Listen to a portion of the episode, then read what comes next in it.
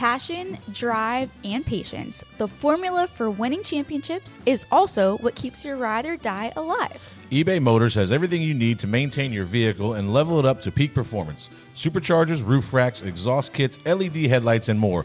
Whether you're into speed, power, or style, eBay Motors has you covered. With over 122 million parts for your number one ride or die, you'll always find exactly what you're looking for. And with eBay Guaranteed Fit, your part is guaranteed to fit your ride every time or your money back. Because with eBay Motors, you're burning rubber, not cash. With all the parts you need at the prices you want, it's easy to make your car the MVP and bring home huge wins. That's right. Keep your ride or die alive at ebaymotors.com. Eligible items only, exclusions apply. Another day is here, and you're ready for it. What to wear? Check. Breakfast, lunch, and dinner? Check. Planning for what's next and how to save for it? That's where Bank of America can help. For your financial to dos, Bank of America has experts ready to help get you closer to your goals. Get started at one of our local financial centers or 24-7 in our mobile banking app. Find a location near you at bankofamerica.com slash talk to us. What would you like the power to do? Mobile banking requires downloading the app and is only available for select devices. Message and data rates may apply. Bank of America and a member FDIC.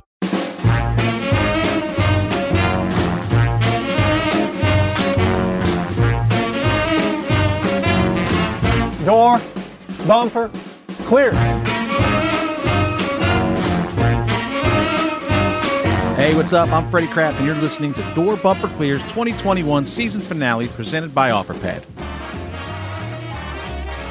Well, the season is in the books, and we're back from Phoenix to react to it all. We'll talk Kyle Larson's championship, the pit stop that decided it all, Daniel Hemric's bump and run on Austin Cindric, the Gen 6 car's final race, the NASCAR President's Aero Package comments, and much, much more. Plus, we have two champions during the show as Daniel Hemric and Ben Rhodes stop by. Here we go. The best on the stand and the best in the booth. Stumbling the Monday to tell you the truth. Giving the opinions and breaking the rules. Get called to the holler to bring it to you. Casey, you pretty. Freddie, you fat. TJ, you suck. Ain't so bad. Jason is pacing, in this race. And if someone don't crash, and he's gonna go mad. Looking for Freddie, he's killing the bottle. Casey is making messes like a toddler. Tweet something stupid, then don't even bother. Brett's gonna block you like TJ is his spotter. See them online, throw FF in the chat. Tell Rick where to stay off the track. All of the podcasts are living in fear. This isn't the download, it's door bumper clear. Nah, don't get it twisted, baby. This isn't the download, nah. This is door bumper Clear, clear. clear, clear, clear. There you go. I like it. Hey, everybody, I'm TJ Majors. It's part of the two, oh, well, what was the two cup Used to be the last two. year? What are Yeah, you spotting for now? Uh, I don't. I, You I can't mean, tell we're- yet? Yeah, we're not. We're, who knows, man? And welcome to the Bojangle Studio. I love Bojangles. Nothing Welcome to the better Bojangle than Studio. starting off your day with a Cajun filet biscuit. So And thanks to we did. Bojangles for that. Brett Griffin, spotter this year for Kaulig Racing, part time. Next year, I'm back on the roof full time. Freddie, speaking of part time, you sure didn't have a long effort on Sunday. What's up, Freddie Kraft, spotter for did. Bubba Wallace, Derek Kraus, Jeb Burton this weekend, and I certainly turn one, or I guess turn three now. Turn Oh, three yeah. was not kind to me this week, so uh, yeah, short day Sunday. Oh, was, what do uh, you mean? I thought you. I thought someone's bumper wasn't kind to you. Yeah, well, that was that was that's the case. Uh, I don't know really what was going on there. Uh, looked like the the seven and the forty seven were kind of racing the hell out of each other on the bottom, and uh, we were kind of the victim of Collateral damage. collateral damage, I guess you could call it. We, you know, I saw Corey kind of dive in there, and I think Corey was kind of trying to dive to the bottom to beat the 47 to the line. And I don't think the 47 ever hit Corey, but I think he just was, you know, packed a bunch of air on his right rear, got Corey out of shape, and when Corey corrected it, he took us out, unfortunately, uh, and ended our day fairly early. I think it was lap seven or eight. Eight. So, Yeah, lap eight. So well, we Yeah, got you the off- sat up there for a long time. got the off season started. Yeah, I was going to watch the race. Got to got to make my notes for DBC, you know. uh, but yeah, got my off season started too early there, uh, unfortunately. But Speaking of early, uh, Hannah Newhouse is with us today, and she was not early. yeah, she was not early. Hey, I'm just keeping the trend alive, okay? I mean, Jesus, one show at the end of the year and you can't even be on time. yeah, no, like I said. And you know why she wasn't on time? It's not even a valid reason. Why? She had to have her coffee. Exactly. And she I didn't still get didn't it. even get it. I had to pull out a line to come here because it took so long to get my coffee. So I also have no coffee. So, also, who? Where's TJ and what have you done with him? I agree. yeah. We even had people tweeting you? about us last week. Like I TJ love it. finally has an opinion again after three years of no yeah. opinion. Is the fuck- moment I walked in, I was like, I'm sorry. What's Where's Twitter? TJ? His Penske contract finally What's ran Twitter? out. Yeah. Anyways, I'm Hannah Newhouse. Uh, I, I, and I work. Apparently, is what this says. I work for an array of people. We'll get to that later. yeah, but you just signed a new deal. I know. Yeah. I mean, you just A big why don't- deal. I why don't did. just- why Tell don't us you about just- it. Yeah, just let's hear it. Uh, so I am full time over at World Racing Group now, which uh, houses the World of Outlaws, Super Dirt Car Series, uh, and I am a digital content over there as well as a full time pit reporter. Did you say content? Content? Oh, Jason love just keep got an eye on- excited. Holy cow. Keep an eye on Jason. Everybody watch Yeah. Jason. yep. I love Could be content. changing Easy. colors in there. Content. So it's it's a minimum of a 55 race schedule for me next year. well, I'm so- looking forward to seeing what content you can put out next year. Oh boy! Yeah. All right. Anyways, Jason. Hey, Jason, It's content great king content, over isn't here. Content. Someone tweeted me yesterday said the content king. I'm like, I'll take that title We gladly.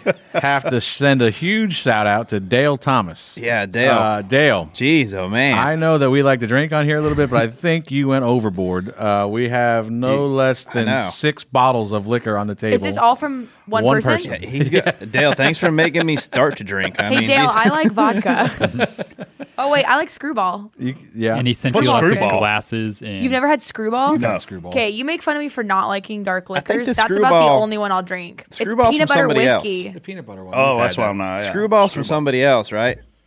Yeah, Screwball Oh, was Screwball's from, from somebody else? I mean, not the rust Hey, off while Twitter. he's looking it off, looking it up, uh, I like what you did on the spotter stand uh, with your tape. Oh, for, baby old Jess. baby Jess. Yeah, that's cool. Um, yeah, unfortunately, uh, Travis Braden and uh, Jess Ballard, baby Jess, aka they're um, good friends of mine. Uh, unfortunately, Jess announced the other day that she has breast cancer, and she's kind of going through that process now. So I have no doubt that old baby Jess will, will kick cancer in its ass. Yeah, she's a little badass. Uh, yeah, so I'm hope, hoping for them guys to pull through good. Hope uh, get well soon. I'm sure it'll be a long road, but you'll be fine. She's spunky. She is She is. Spunky. She's about what five two in stature, and Yeah. would I would pick her in a bar fight. Yeah, I would too. All right, guys, we got a big show on tap today. We've got two champions that are going to be joining us a little bit later on. But before we kick off the show, let's hear a little bit more about our presenting sponsor of OfferPad. Denny and Harrison, welcome to the OfferPad family. Thanks. Yeah, we're excited. You guys ready? You know we're ready. You know, at OfferPad, we're fast too. All online, cash offer in 24 hours. But we also like to make sure that each home selling experience feels special, easy, and different. You guys look awesome! OfferPad really is different. Yeah, awesome different.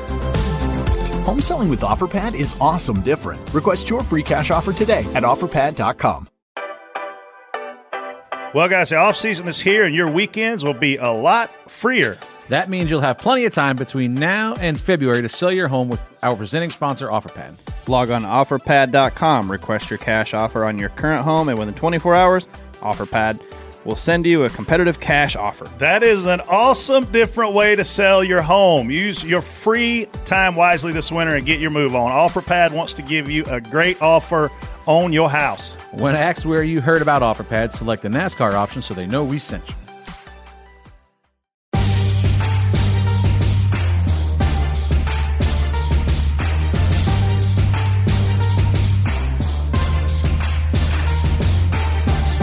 Right, time for spot on, spot off. Obviously, a lot to cover over the past weekend from Phoenix. First one John Hunter Nemechek runs into the wall and makes contact with the O2 truck on lap one and never recovers to contend in the truck championship race. Only appropriate. Freddie, you want to start this? Yeah, I mean, spot off. Um, this starts in qualifying, in my opinion. Uh, you qualify mid pack. I think he was 15th ish, somewhere around there. And, and you put yourself around a lot of you put yourself in the hornet's nest essentially, and that looked like what had happened. You know, he looked like they were four or five wide into one, like we are every restart there, and he just got up a little too high, got in the fence, and and and cut a tire and just you can't put yourself in that box especially in a race of this magnitude where you know everybody's going for it uh, you you qualify 15th mid pack 15th 16th wherever it was your teammates on the pole by two tenths you know so i don't know i don't know what the you know the disconnect was there but uh, you know there was a lot of missed opportunities here i feel like for the four car you know the the biggest thing that i took away from it was the decision not to wave at the end of the first stage. Yes. Um, I thought that was a mistake. I thought that epic. You know, I thought that they could have put themselves in a lot better position for the end of the race if they had waved there, even on old tires. I don't think they were going to get lapped No in that chance. second stage. The, the leaders barely lapped the 22 truck before right before the end of the stage. Yep. In my opinion, even on Brett 15, 20 lap tires, the four is going to outrun the 22. Absolutely.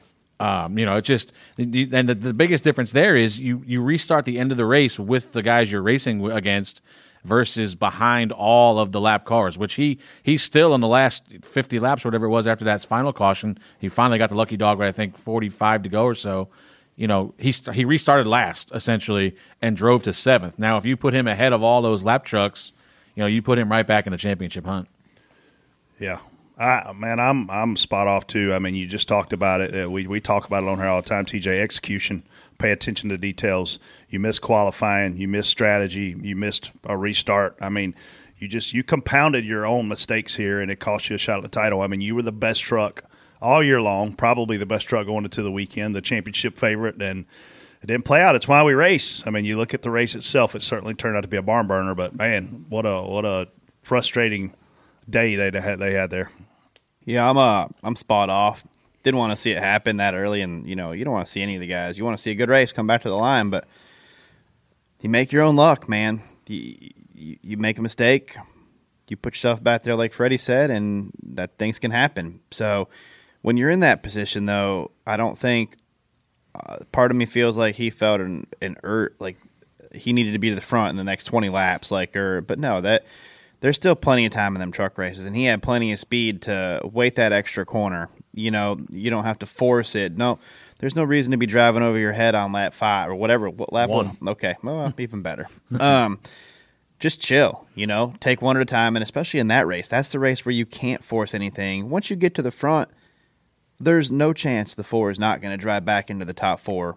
I- I- it's by the end of the second stage, easily. You know what I mean? Just by being smart, Yeah. one at a time. Okay, I'm gonna wait. I'm gonna go try four wide with these people. Oh, guess what? Oh, I got a flat tire. Just chill, you know. But I, I just hope he learned something from this because we've seen it this whole round. You know, the whole even going in the back to Martinsville, he's got a thirty something point cushion going into the last race, and he's roughing guys up mid pack and gets himself wrecked because of it. You know, early Yeah. in that race, he's racing hard with I think Creed off of four. I seen them two jacked up sideways. You know, you know he's you know Creed's crowding him a little bit, and and, and John Hunter stays in there. Like this, you got to realize you've got probably the best truck on the racetrack. Who's So his you- spotter?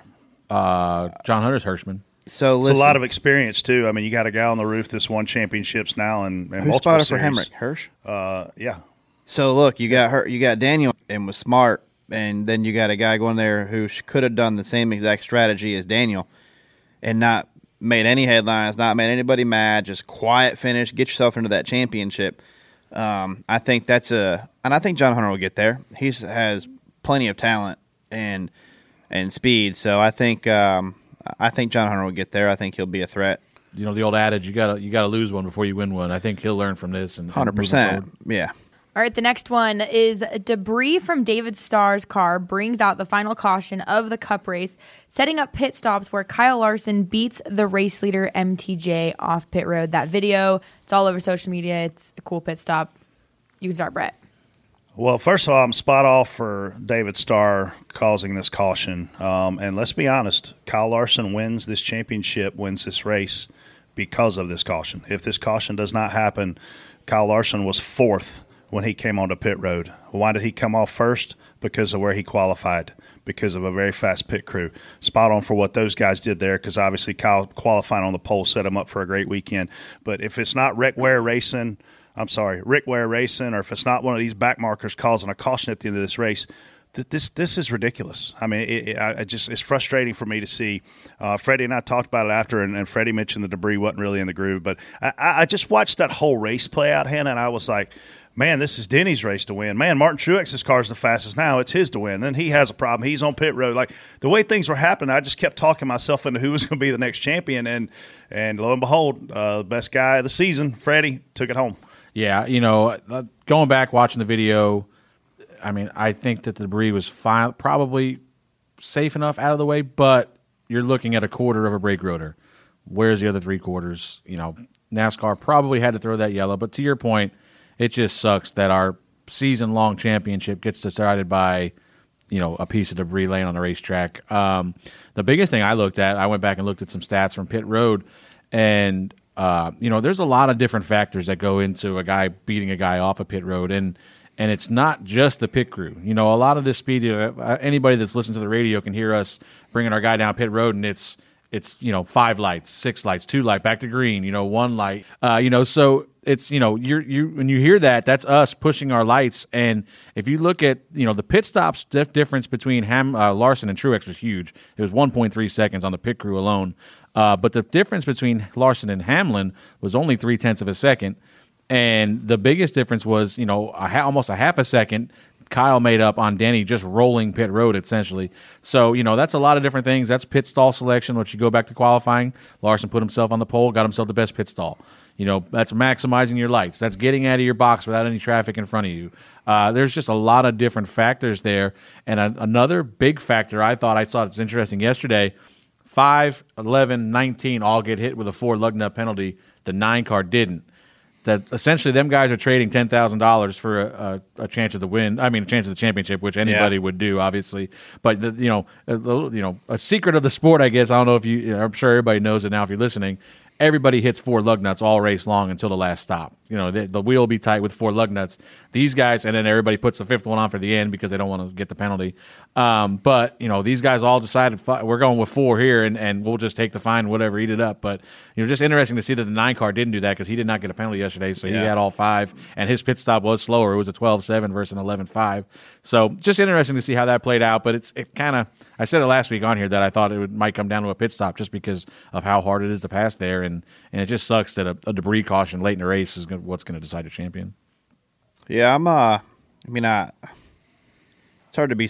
I want to be spot off for it, but man, that's that's a that's a legit issue, man. You know, that's a real that's a real caution. You know, a guy they don't plan for that. Yeah, that's no. a, that's a natural that's a natural caution. So, how many um, laps down was David Starr at the time? Uh, maybe one. Maybe my I'm just kidding. I'm not sure. I mean, you can't tell guys to you know your race is done or to or, or do you? You know, hey, once well, you we, go we don't let them come out there with a wreck race car anymore. Championship race, you go six down, you're done. You know, championship race. Um, I, I mean, hey, it's worth talking about.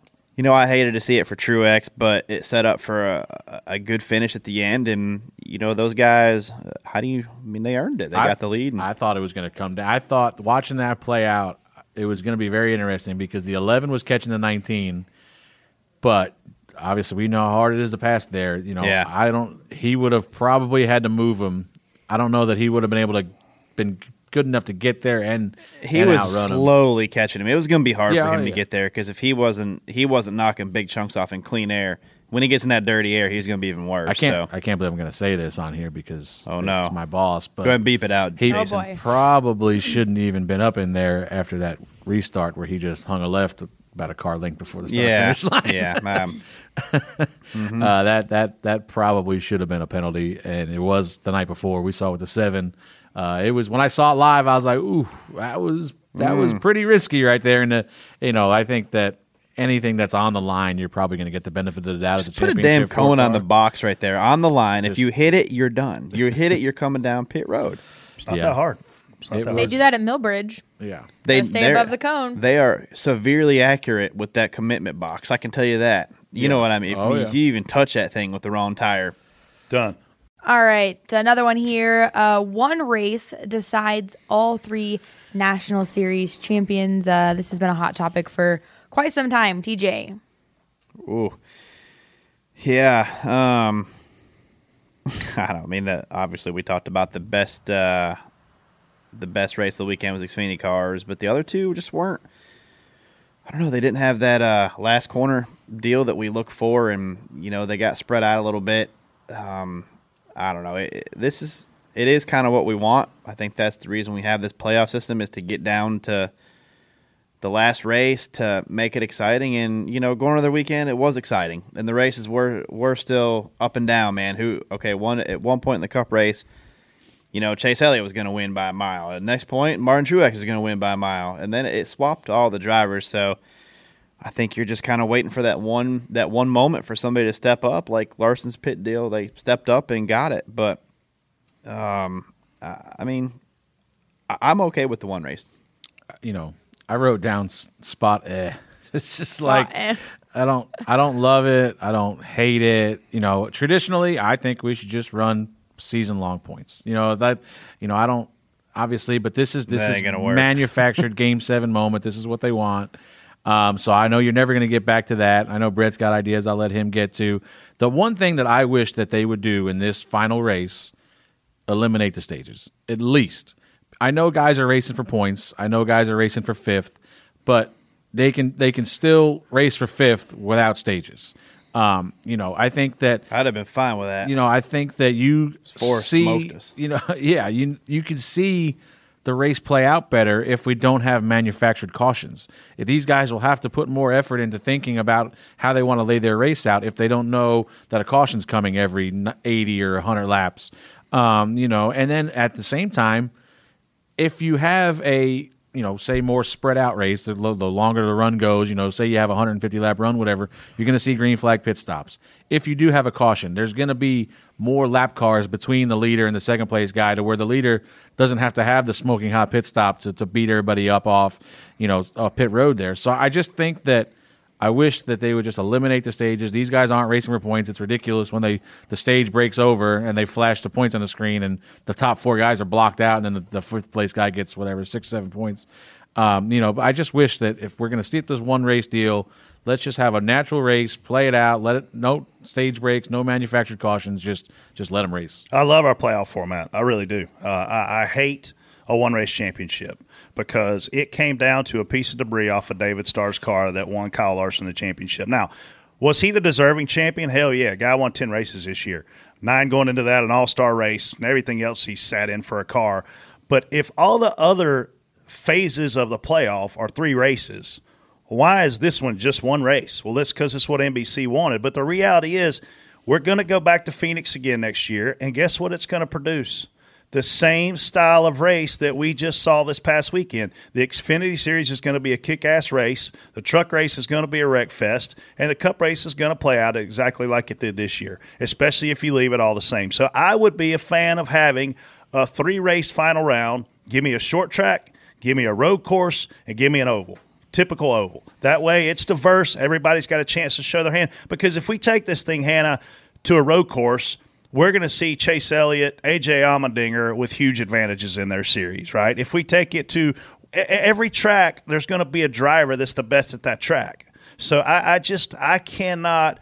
It frustrated me all week to know that everything we do all year is going to come down to a piece of debris off David Starr's freaking car. So Hickory Motor Speedway just implemented playoffs into their regular season, so they're going to run a NASCAR esque playoffs for the short track. But if I read the press release correctly, they're not doing a single race championship.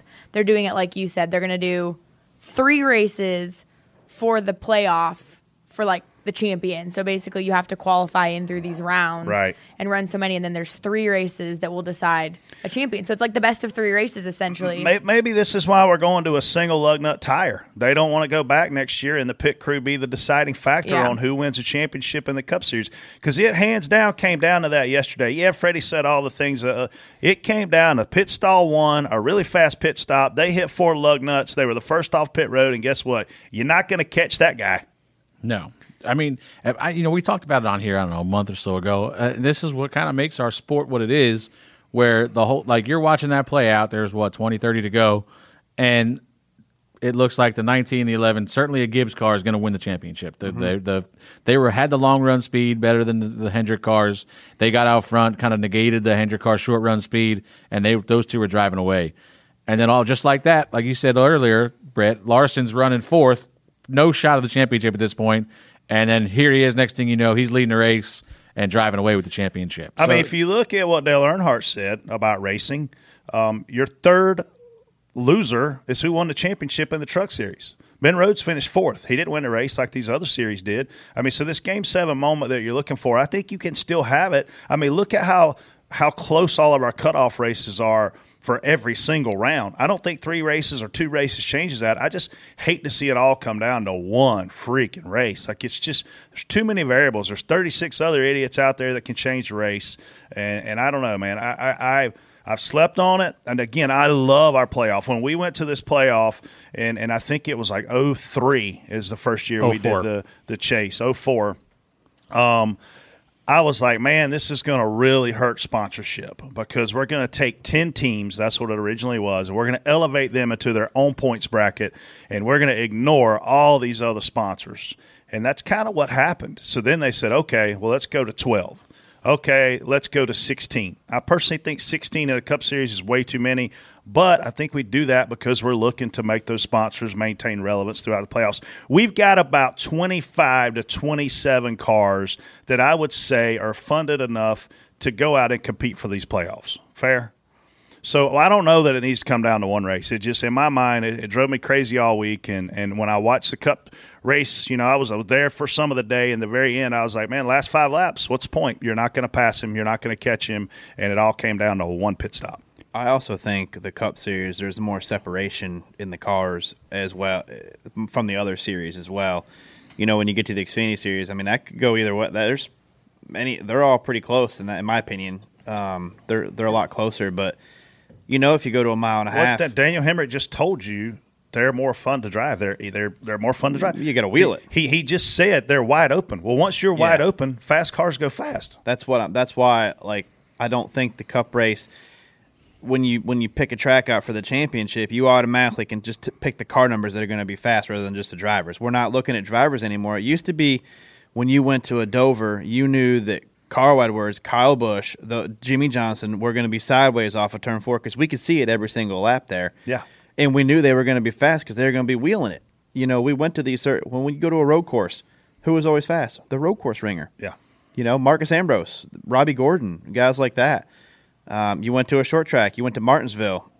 You know who was fast? The short track guys. But now it's like you could almost interchange the drivers and just put them in different cars, and that's that's the car that's going to go fast in the Cup Series. Am I just from what I see? So that kind of leads us to the next one here. Of course, you talked about how Kyle rightfully, you know, won the championship, winning 10 races and pretty much everything. Uh, so Tony Stewart calls Kyle Larson the best race car driver I have ever seen. Freddie.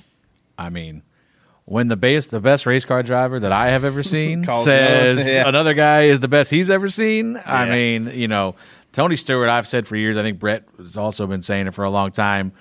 Like, you look at Tony Stewart as one of the first guys I remember coming across all these different disciplines of racing and being ultra successful at all of them. You know, you this guy was an IndyCar champion, I assume, uh, back in the day. And then you look at that consider, compared to a guy like Jimmie Johnson, who is probably one of the best NASCAR drivers in the history of the sport.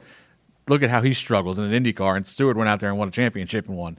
Uh, you know, so in my opinion, Tony was probably one of the best ever, and, and Larson's giving him a hell of a run for his money. I mean, you, you look at this guy's season, you're talking 29 wins in 87 starts this year. He won the Chili Bowl, he won the Kings Royal, he won the Knoxville Nationals, he won the BC 39, he won a $50,000 to win dirt late model race, World Outlaw races, World Outlaw late model races. Uh, across the board, the guy is it's simply ridiculous, honestly. I'm spot on for Tony's comments because I've said for all year this guy's the best driver in the world right now. If you take and put him in anything across any series in the world, he's going to win more than anybody else is going to win. And I mean, the stats we just heard prove that. So I don't know how you, the, the the Kyle Larson era is is here. We're in the middle of it. He was already this good, but he wasn't this motivated, and he wasn't in the fastest car. And Yeah. now, oh, look out! Because I'm telling you, if you thought you got tired of Jimmie Johnson winning and winning championships, this it, it probably is a good thing we got one race championships. Because if not, he might win ten in a row.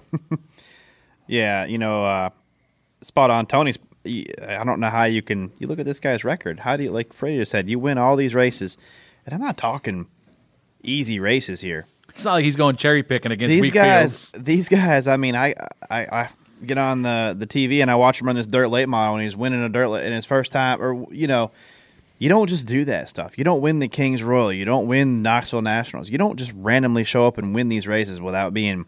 And he did it. And some of these are cars that are just, you know, some of them are average cars too. Like he shows Uh, up. I don't know about average cars. Well, I mean, good cars, but not like good. They're all but pretty still, these guys. It's for this guy to show up when he doesn't run them all year to show up and do what he does. I mean, he's the type of guy that I want to see get in a Formula One car. Yeah. You know, he's a guy that whatever he gets in is going to go fast. Like, yeah, hundred percent. and he's just that type, man. It doesn't matter. So you know, I think uh, he are well, ten wins. That's a you know he was this was his season. So. And I, I got bad news. For, ah, we'll see. We'll see if he can get used to this next package as well as fast as he got used to this. Yeah, last I gotta- one. I wasn't gonna go there, but I was gonna wait for one of you guys We'll to see go how- there. See. We'll see how good he we'll starts out See this how next this one. next package works out Yeah. for. him. Yeah. All right. Speaking of next package, this past weekend we said so long to the Gen 6 car as it ran its final race. And Denny Hamlin's crew chief, Chris Gabehart, said this sport was built on artistry, and these cars are works of art to a large degree that is now dying. This makes me so sad. Uh, I mean, I've known guys my whole life that have built race cars from the ground up, and that's what we've done in the Cup Series. That's what people do in their garages, you know. And, and whew, it's hard to uh, it's hard to read that, but I mean, Chris Gabehart is hundred percent spot on. Uh, Chris Gabehart is a very smart dude. He and I text a lot back and forth on a lot of different issues in the garage, and it hurts my heart. You know, it hurts my heart to see the horsepower go down as low as it's going in the Cup Series next year. Um, to start with, I hope eventually it gets to go up. I've said that before on the show. I'm actually okay with it starting low because of a couple different factors. But uh, when you watch these guys handcraft build these bodies and manufacture these parts, I mean, look, all the big cup shops have CNC machines in them where they can make their Mhm. own parts they don't really need that anymore. Everything now is going to come from third party vendors, and oh, it, it hurts my heart. I'm, I'm this this this bothers me. Yeah, I mean, spot on for for Gabe Gabehart's comments. You know, this sport was built on, you know, back in whatever 1940s. You know, build the baddest piece you got and bring it to the racetrack and try to kick everybody's ass. And then obviously, as that went on, and guys got a little out of hand with that, there was rules put in place, and then the sport became who's going to build these trick pieces and stuff to get around these rules and play in the gray areas. And then you know everybody kind of you know would see what everybody else is doing, build the same thing, and then made you elevate your game to build different trick pieces. And it's just unfortunate because a lot of the guys that that built these trick pieces the last few years here, they're they're out of work today. A lot of them, you know, a lot of fabricators, a lot of guys that you know Monday come Monday after that last race, they they don't have a job anymore. Um, you know, these cars are now essentially kit cars. Now, now don't get it twisted. They will be cheating somehow, some way. See, it's not going You know, away. It's not going to go away. They're going to figure out a way to to to play in the gray areas and, and bend the rules and try to get an advantage. But but the windows now are a lot smaller, considering you're you're not building the pieces anymore. Does that mean you're not getting in? No, probably not. Um, yeah, I'm I'm spot on too for the comments because you look back in the day. One picture that always stands out to me is whenever we used to roll off on the pit road at the brickyard. That photographer would stand above the garage area and take that picture down on the car and how twisted the bodies were. That's by design, by by hands in the shop. That's not that's not some machine making that. That's a guy working that metal and making it to how they want, man. And and he's right. That's a work of art. You look at that car behind behind behind Brett right here. You can there's things on that. I mean, that's that's a guy on an English wheel making things, you know, working the body, working the material where he wants and stuff. It's not just a you know, get that fender, put it on there and, you know, here we go. Um, but he's right, and I do miss the days. I do miss that that time when you roll off the truck and man, the left front headlight be real big and flat, right opposite. You know what I mean? Right front be, man, that was um that was art. He's right. I'm just glad he said it. You know what I mean? Because he's a technical guy saying it, and and, and I'm obviously not a technical guy, and, and I just appreciate him being honest with it. Because it, it, hey, whew, that's a big change, big change, Hannah. All right. NASCAR President Steve Phelps says the fan council shows those against the 550 horsepower aero package are a vocal minority, and the data suggests that we have better racing right now than we've arguably ever had. I'm glad he said arguably. Uh, oh, TJ can't comment on this. He I- works for NASCAR. yeah, somebody actually thought I did, but I don't. Um, Someone thought you worked for NASCAR? someone did. We made say, a joke on here. Well, I month- said I said something. I said, "Hey, it's it's almost it's." I said, I, I want to defend Steve Phelps on this. Okay, he said that it's a vocal minority that are against this horsepower package, and I'm not going to tell you that he's right or wrong. He may be hundred percent right, and if he is, it's because that that percentage of the NASCAR fan base actually knows what horsepower does to racing. Yeah.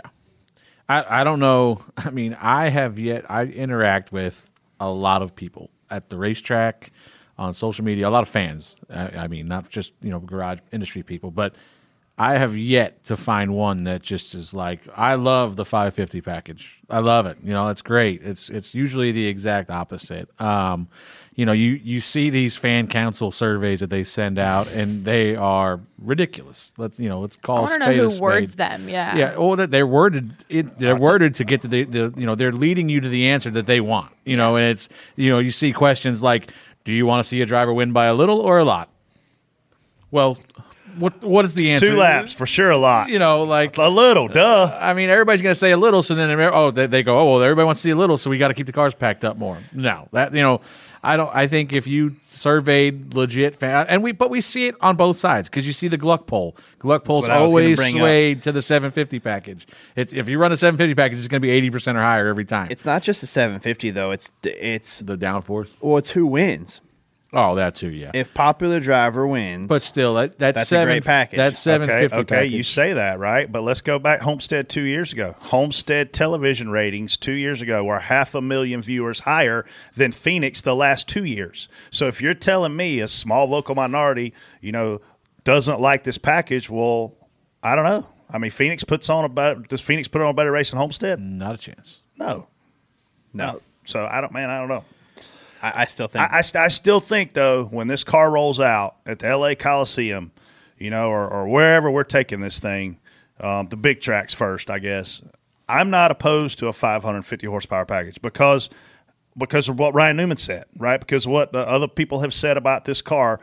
We need to make sure it's safe before we go jacking the horsepower up to Yeah. 750, 800. But the problem is the OEMs want a want a low horsepower package. That's what they sell in their showrooms. I am okay with rolling a new car out at the five because we don't know how it's going to drive anyway. Maybe it'll be better. Maybe who kn- who knows though. I'm not. we don't know. we don't know. So I'm okay with rolling it out. But just like you said right now, though, I, to me, man, I just wish we could put the Xfinity cars in the Cup guys with the Cup guys. I mean that I want to see him drive it with the right rear. You know what I mean?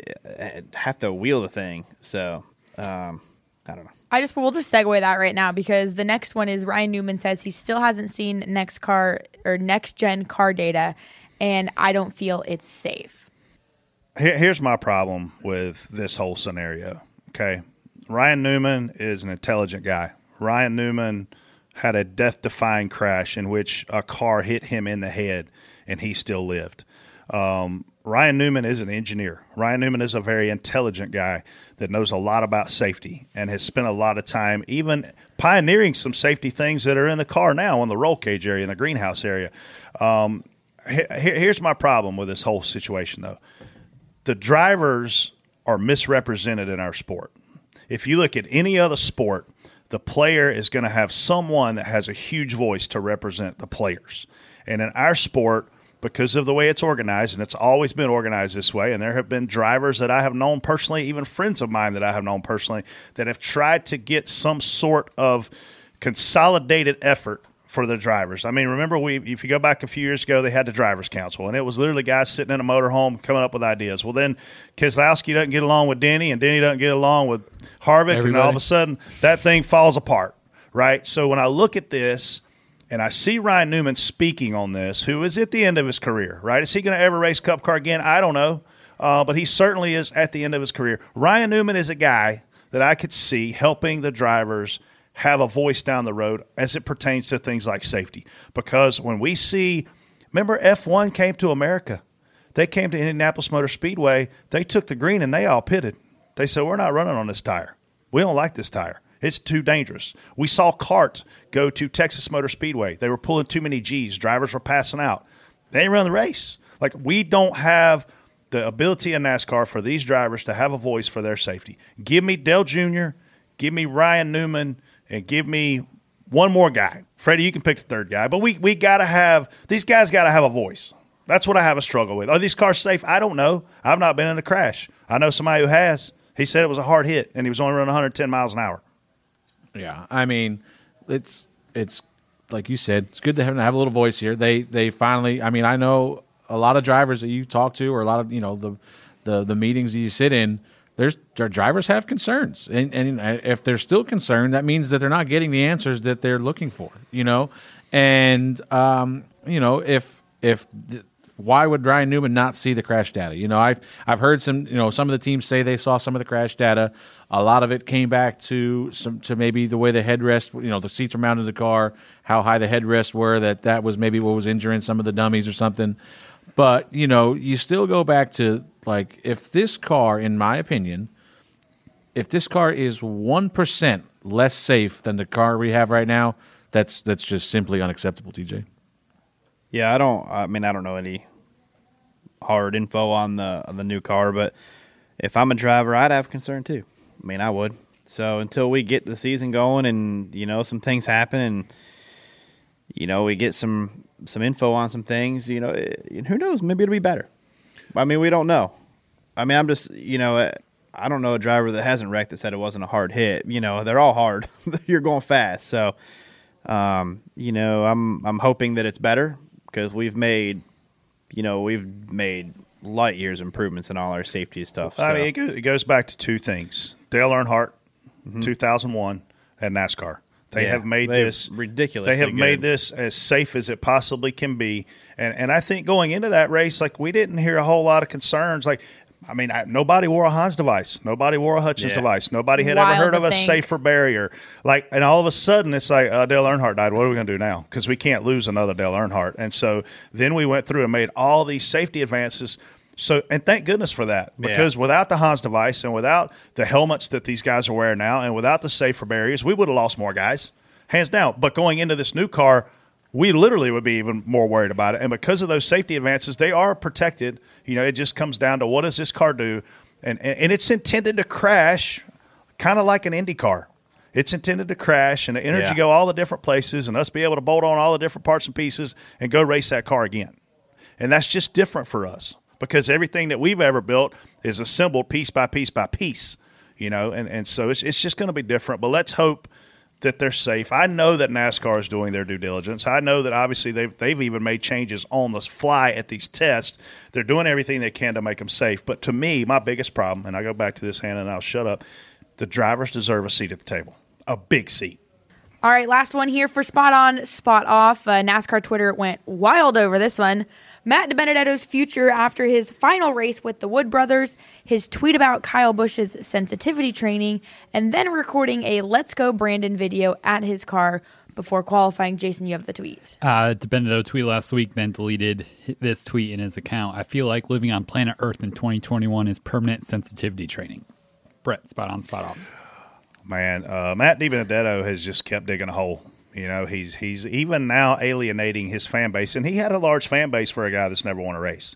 Uh, I, I have to be spot off for whoever or whatever he, this guy is thinking. I mean, why would you think that saying "Let's go, Brandon"? And first of all, it's his constitutional right to be able to speak against the government. Okay, people, I get that, but it is also his employer's right to fire his dumb ass for saying something that they don't personally agree with, or something that it could offend their sponsors or their fan base or whatever else. So we talked about it on here when Let's Go Brandon started, and this has nothing to do with Brandon Brown. I mean, let's be honest, right? when this thing started, I said on the show, I'm spot off for it because I'm anti politics in my sports. I was no different when Kaepernick was taking a knee in the middle of the national anthem. Didn't agree with it, right? So this guy has gone from, he, he literally MF'd Penske, his crew chief, his team on his way out. This was 10 weeks ago when they said, hey, you're fired again, by the way. Um, and then here he is making this. Did he think this video was going to be cute? And that it was going to get him like a brand new ride because he keeps digging himself further and further and further from good rides, Freddie. Yeah, I mean this this was this ended up on my list of one idiot contenders for the week. Uh, I don't know that anyone's handled free agency worse than this guy has. Um, you know, you're looking for a ride. You announced, you know, ten weeks ago that you're you're going to be out, or whoever announced that he's going to be out of that car. So now your your job is to, you know, do whatever you can to find a job for next year. And uh, I don't know that you could have handled it much worse by going out and bashing your team, um, you know, and then the stuff that's happened the last couple weeks. The thing that really gets me is, and I've said this multiple times across different social media platforms, you know, say what you mean and mean what you say. When he did that, he was laughing. He thought that video was great, right up until he saw the reaction he got on Twitter. And then we get a sob story about how he didn't mean it and. You know, there's a lot of guilt on him for that. God gave him guilt. Uh, you know, God should have told him not to say it. you know, and and listen, you know, the rumors in the garage where he nearly got pulled out of that car after that, you know, Sun, Saturday night into Sunday morning. And it was not a NASCAR move to pull him out. No, no, no. Um, you know, and and I think the only reason he didn't get pulled out was because they attention. didn't want to get any more attention to it. Um, you know, so I just I just can't stand these people that go out there and say something. You know that they shouldn't say. You know, we uh, Kyle Busch. You know, a couple weeks ago said what he said. Uh, you know, there's guys that they say this stuff. Yeah, and but they they just come right out and apologize for it. You know, oh sorry. I, now that I see the negative reaction to it, I'm really sorry that I said that.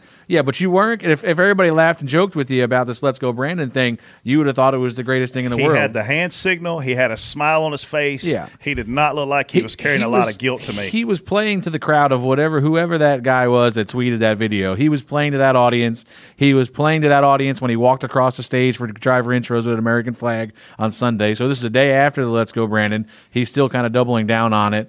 You know, he comes out and says that he wants to be the first openly Christian pro American driver in Uh, NASCAR. I think that's almost all of them. uh, yeah, I don't know who. I don't know who. If I anybody, didn't know we had a lot of anti-God, anti-Americans out there. I don't know.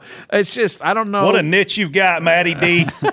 it's just like he's trying to build a fake persona that is now backfiring maybe on it's him. not fake. So I was like Yeah, the devil's advocate that I feel like he's self-destructing to create an excuse of when he doesn't get hired next year, he can go, "Well, this is why." He's got a long list he's Right, given himself to. right. It's you look- self-destruction. And you look at what so, you know. News broke yesterday about Anthony Alfredo losing the ride in Oh, the at 38 FRM. car, and and I would think that Matt would be a good fit there. You know what I mean? This is a guy that's it's been in that position with the 95, you know, some the 32 car, and he kind of maximizes you know what you get out of this equipment.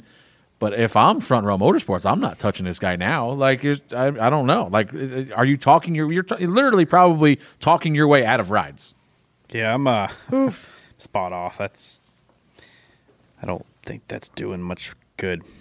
You guys pretty much covered everything else with it, so I'm You're, let you're it go. marketing yourself by what you do on the track. You're marketing yourself by what you say off the track. You're marketing yourself by how you carry yourself.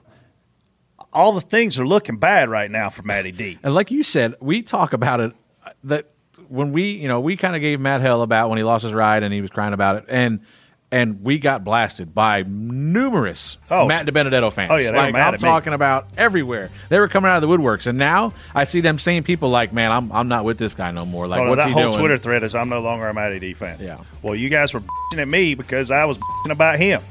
You can't see them; they're blocked anyway. Oh, I just man, what a bad, bad way to go out.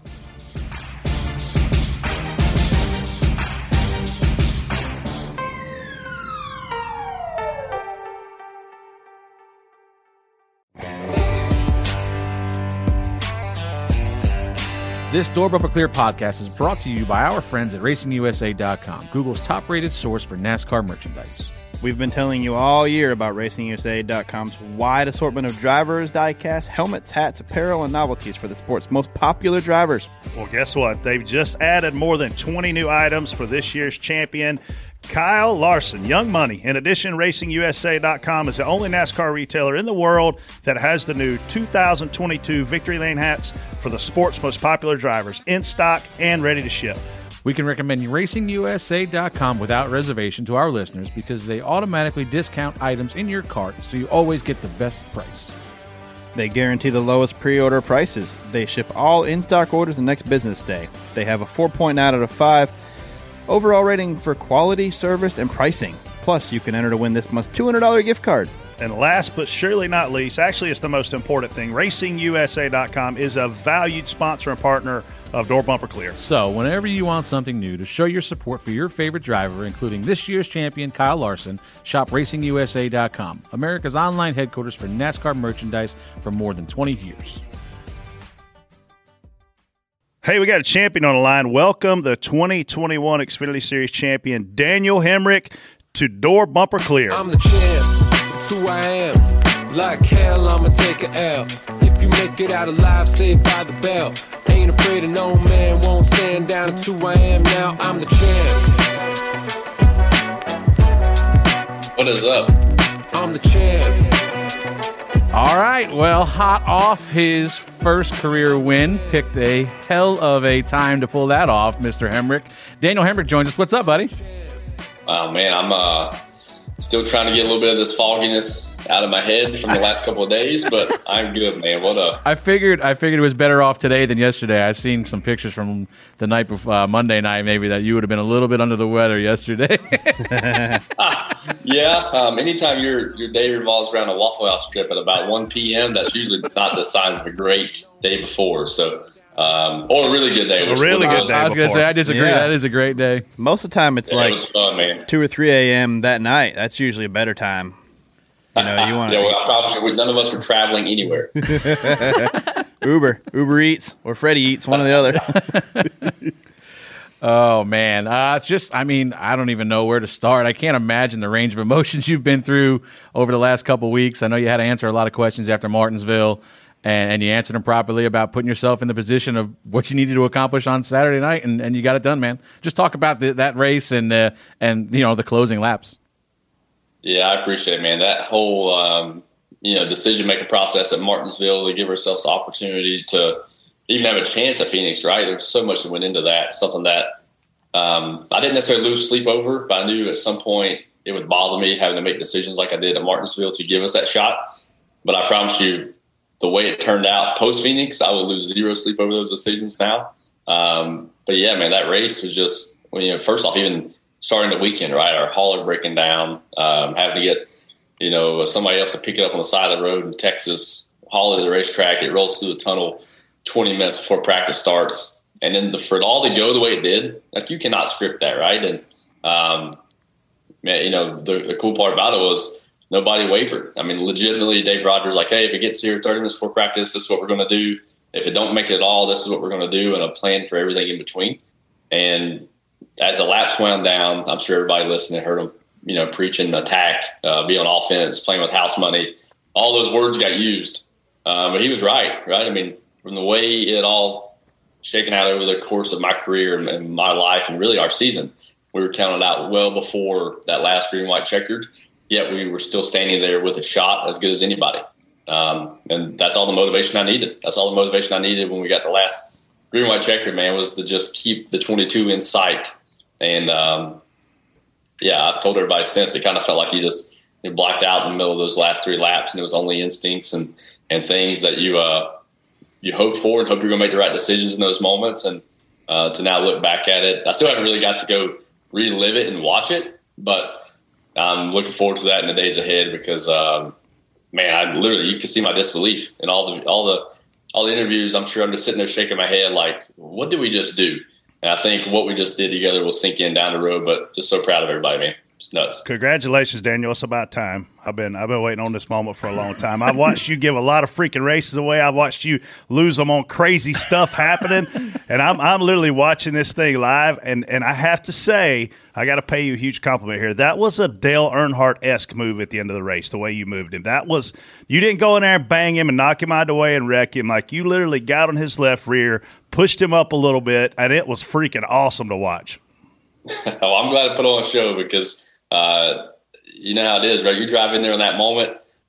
I'm glad he missed the corner, probably two or three feet, you know, up. Which I say missed the corner. He drove in knowing it was coming. He did, Uh, yeah. By him doing so, right, they put my right fender right where it needed to be uh, in his left rear. You know, as I was turning left. So um, it's funny. It made me think about it, man. I I got a phone call from Austin Dillon the next morning. He's like, I don't know how in the hell you did it the way you did it. He said, because if I was in your situation, we'd have probably both been upside down, backwards, and on fire. so, uh, props on that, I appreciate it.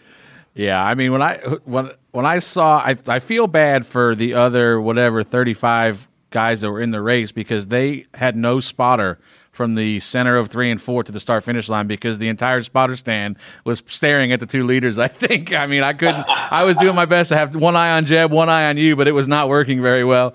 Uh, and then I mean you talk about I, when I seen that news on Saturday morning, Friday morning that the hauler was broke down and I'm like this only happens to Hemric. Like this, this situation, the guy's racing for a championship. Oh yeah, uh, now I got no car. That's awesome. Uh, but Yeah, I mean, I don't know. I mean, I felt like that was, you know, knowing Daniel's background, legend car racing, late model racing. You know, you've you've got you've moved some guys out of the way, I'm sure. And that was, I mean, that was textbook. When I seen him kind of open that left rear quarter panel up a little bit, I was like, oh boy, that was a mistake. but I mean, just uh, talk about, you know, I mean, what's the whirlwind been like since Saturday, man? I mean, I'm sure you've been running wide open, uh, talking to people. Who's the, you know, talk about some of the people that reached out. I know family, friends, people have been with you for a long time. Yeah, I mean, it's a ton of people. Um, I mean, obviously, it's no secret, right? What I'm doing next year, where I'm going to race, and I have tried to do everything I can not to take any focus off of what we've done here together with Joe Gibbs Racing. But you know, one of the first individuals I seen before I can make it to the stage, driving a car to the stage was Matt Kaulig. That was that was cool, right? To see your future boss and him see what you just did and know you're coming there. That that was pretty cool. And then you know to get just get to the stage and pulling into victory lane and see my my wife, my little girl, you know. Kenzie has told me since they're like, "Hey, be careful, get away from the car, just in case." She's like, "Hell with that, I'm getting in there." and she jumped in the window, and that was cool. Gave me a kiss right there in victory lane, and then um, you know, as the celebration started, right, having having respect from your peers, um, having my buddy Bubba there, having uh, Blaney, Christopher Bell, um, a host of people. Heck, Jeff Gordon was the first one at the bar there off of turn four to uh, to help me with this championship ring, give a toast to the fans. Um, uh, I think one of the coolest stories, um, and I like to think Bubba can back me up on this, was like he, he said MJ and him had a bet before the race, and MJ did not take me, and that Bubba did. And I think uh, the story goes MJ had to hand over a couple Benjamins to Bubba after the show uh, we put on. So that's that's pretty neat. Um, yeah, just obviously right. I mean, ton of people support you uh, or have supported me throughout my career, and um, you know, from Johnny Morris reaching out to having my past boss and RC, you know, reach out, and then just the people that were here well before, people that you know the, their names are not known throughout the racing industry as much as they are here at the Top Three Series. And heck, I had my he's pretty much like a second dad to me. Hoyt Demas was there. He was one of the first guys to hug me there in Victory Lane. My dad was there, and um, anybody that wasn't, I promise you, they've been at my house at some point over the last uh, 72 hours to have a celebratory uh, sip of bourbon, and that's that's what it's all about. It's, it's making making those memories and having uh, having all of us live in that moment. I even got a little bit of slack, like, man, why are you partying on a on a Monday and Tuesday? I said, well, hell, we have today, right? That's it. That's all we got. So what we just did this past weekend, let's enjoy it while we know we have the time. So my question for you is: You've been waiting a long time to be able to do that backflip. Did you practice it going into the weekend? Because I can tell you, I haven't tried to do a backflip in years, and I don't think I would have landed it. And your execution was perfect. Yeah, I told somebody else that out of all the things you worry about going into that weekend, that was not one of them. Um, I, I, don't know why. For whatever reason, I've always been felt pretty solid when it comes to doing the backflip. You know, as much as wild as it seems, I've actually done a couple hundred of them right throughout sport tracks all over the country. And now it's been a couple years. I wasn't so sure um, if I was sore on Sunday morning from doing the backflip or the partying, but whatever it was from, it was a great sore to feel. I can promise you that. That's awesome. You mentioned Matt Kaulig. Uh, I was up at the race shop last week, going into championship week, talking to AJ Allmendinger about you coming on board, and he is excited because – you bring a lot of knowledge about various organizations, how those cars drive, and obviously being able to help Kaulig. I was listening to a download yesterday, and your buddy Matthew Dillner, he was defending you, but Dale Jr. predicted a frustrating year for you next year. Like, what, what, what do you, what do you respond with that? Because that kind of pissed me off. I ain't gonna lie to you, Danny, when I heard that. I bet it is. You got some skin in the game too, right? Yes. So, uh, yeah, I look forward to hopefully proving them wrong. Right? We did a, we did a lot of that this past weekend. A lot of people. So I'm okay with that, man. It was, um, yeah, I mean, I'm fired up to be teammates with AJ. I think as a competitor, he's as tough as it gets, and and he's he's, he's you know, heck, what's he got to lose, right? He, you hear him talk about all the time, and I'm excited to see us kind of push each other and um, maybe play, play, a little bit of golf together along the way. Um, but you know, as far as driving other cars and, and being at other organizations, you know, no different than himself, right? We both have seen a lot, driven a lot of different stuff. But at the end of the day, all we can do is try to take and, and mold the program there at Kaulig to uh, you know around us and, and the people around us to to try to keep building the success moving forward, right? And there's no no hidden there's no hidden secret. That's why I'm coming over there is uh, to try to be a part of that building process for not only one year, two years, but long way down the road. Um, and Matt Kaulig's made that commitment, and Chris Rice has made that commitment, uh, not only to myself but all the men and women up there. That that's our goal is to keep building this thing forward, and um, just pumped to know I have a home next year. Pumped to know that we went out in style with JGR like we did. Um, yeah, it's. I'll. Uh, let's get back on here. What is it? 365 days. There, from there was a guy named Tyler Reddick that won at Junior Motorsports, and then he left to go to RCR, and he won back to back titles at two two different organizations. I can see you doing that, but I got to say congratulations because I've never known anybody in racing their first win to get two trophies in a ring. Congratulations, that's a big deal. I just, I I, just, it. I just have to say I apologize to you because you're on this ultimate highest of highs right now. You've coming off first win, first championship, and then the next thing you're going to hear on the radio is Brett. So I'm, I have to apologize for that. Uh, you know, just uh, it's going to be a real kick in the balls when you get to Daytona, and then you got to hear listen to this guy, list, you know, yell at you for however many hours. But uh, man, re- congratulations. Uh, I can't tell you how proud I am. of you. I've been friends a while, and uh, man, just just awesome. We were all pulling for you. I think I picked you on here as my as my champion. So uh, I think we talked about on here, man. There's a lot of guys pulling for you, and a lot of guys happy to see you finally cash in. Yeah, Freddie, man, I appreciate, I appreciate that, man. It's uh, been what a ride, what a journey. That's what it's all about. That's what we're still on. I think it's been great watching you grow um, throughout the years, and you know, from here to to there, and you know, become a champion. You've came from, you've had pretty much the ultimate path of coming up from the short track. You know, eh, from the short track people, like you know, you were Legends cars, super late models. I remember Matt Weaver. You know, you, you- you were all you won a ton of super late model races and stuff. So it's been really great to watch you grow, and that was finish of the weekend. You know that that that's what I wanted to see the championship races come down to is two guys going for it in the end and side by side across the line. And I don't think you can script a better finish. And than I, that. and I hate to say it, Daniel, but once again, the Xfinity Series outperformed all the other series. I mean, that was the best race of the weekend for me. The first two stages were kind of chill. The last stage, 100 plus laps to go, I think it was 102. lap- It was insane, man, from the minute we started stage three until you moved Cindric for the win. What th- Those cars just look so fun to drive. Dude, they are so much fun to drive. Out of uh, you know, having a chance to go cup racing in 19, get to the top level. Next thing you know, you're wide open everywhere you go. Just about. I was I was disappointed in that. And you go back to Xfinity Series, it'll get your attention when you drive these Xfinity, Xfinity cars again with a lack of downforce and power and um, you know, high horsepower. It was so much fun. I mean, um, that's what was cool the other night. Like I, my short run speed was no good. Like I was not good for like I say not good. We were top three or four car short run, but a top you know a first or second place car. But it's because if it ain't if it's not taken off, what do you do? Right? You manage wheel slip. You you slow down. Um, you slow down how much you're hurting. You know all four corners of the car, and that pays off. And some of the other stuff, you know, it, it doesn't quite translate like that. So that's cool to be able to. Um, you know, it's cool to be able to manage that stuff inside the race car, use all that short track stuff growing up. Uh, that's all you want, right? You just want to be in your hands in some form or fashion. And um, I appreciate it. I, I take pride in driving these Xfinity cars. They are a blast to drive. You got all winter to party, all winter to celebrate. Congratulations. I don't know if I can handle it if it's anything like the last two days, but uh, we'll give it a go. Martin Truex pulled it off pretty well a few Yeah. years ago. I think you can do it. You'll be all right. Yeah. I've seen you do it. Enjoy it, enjoy it, man. Congratulations. I appreciate it. Hey, with y'all's guidance, I'm sure I'll be just fine. Oh, boy. yeah. Yeah, I'll see you in Freddie's garage. See ya.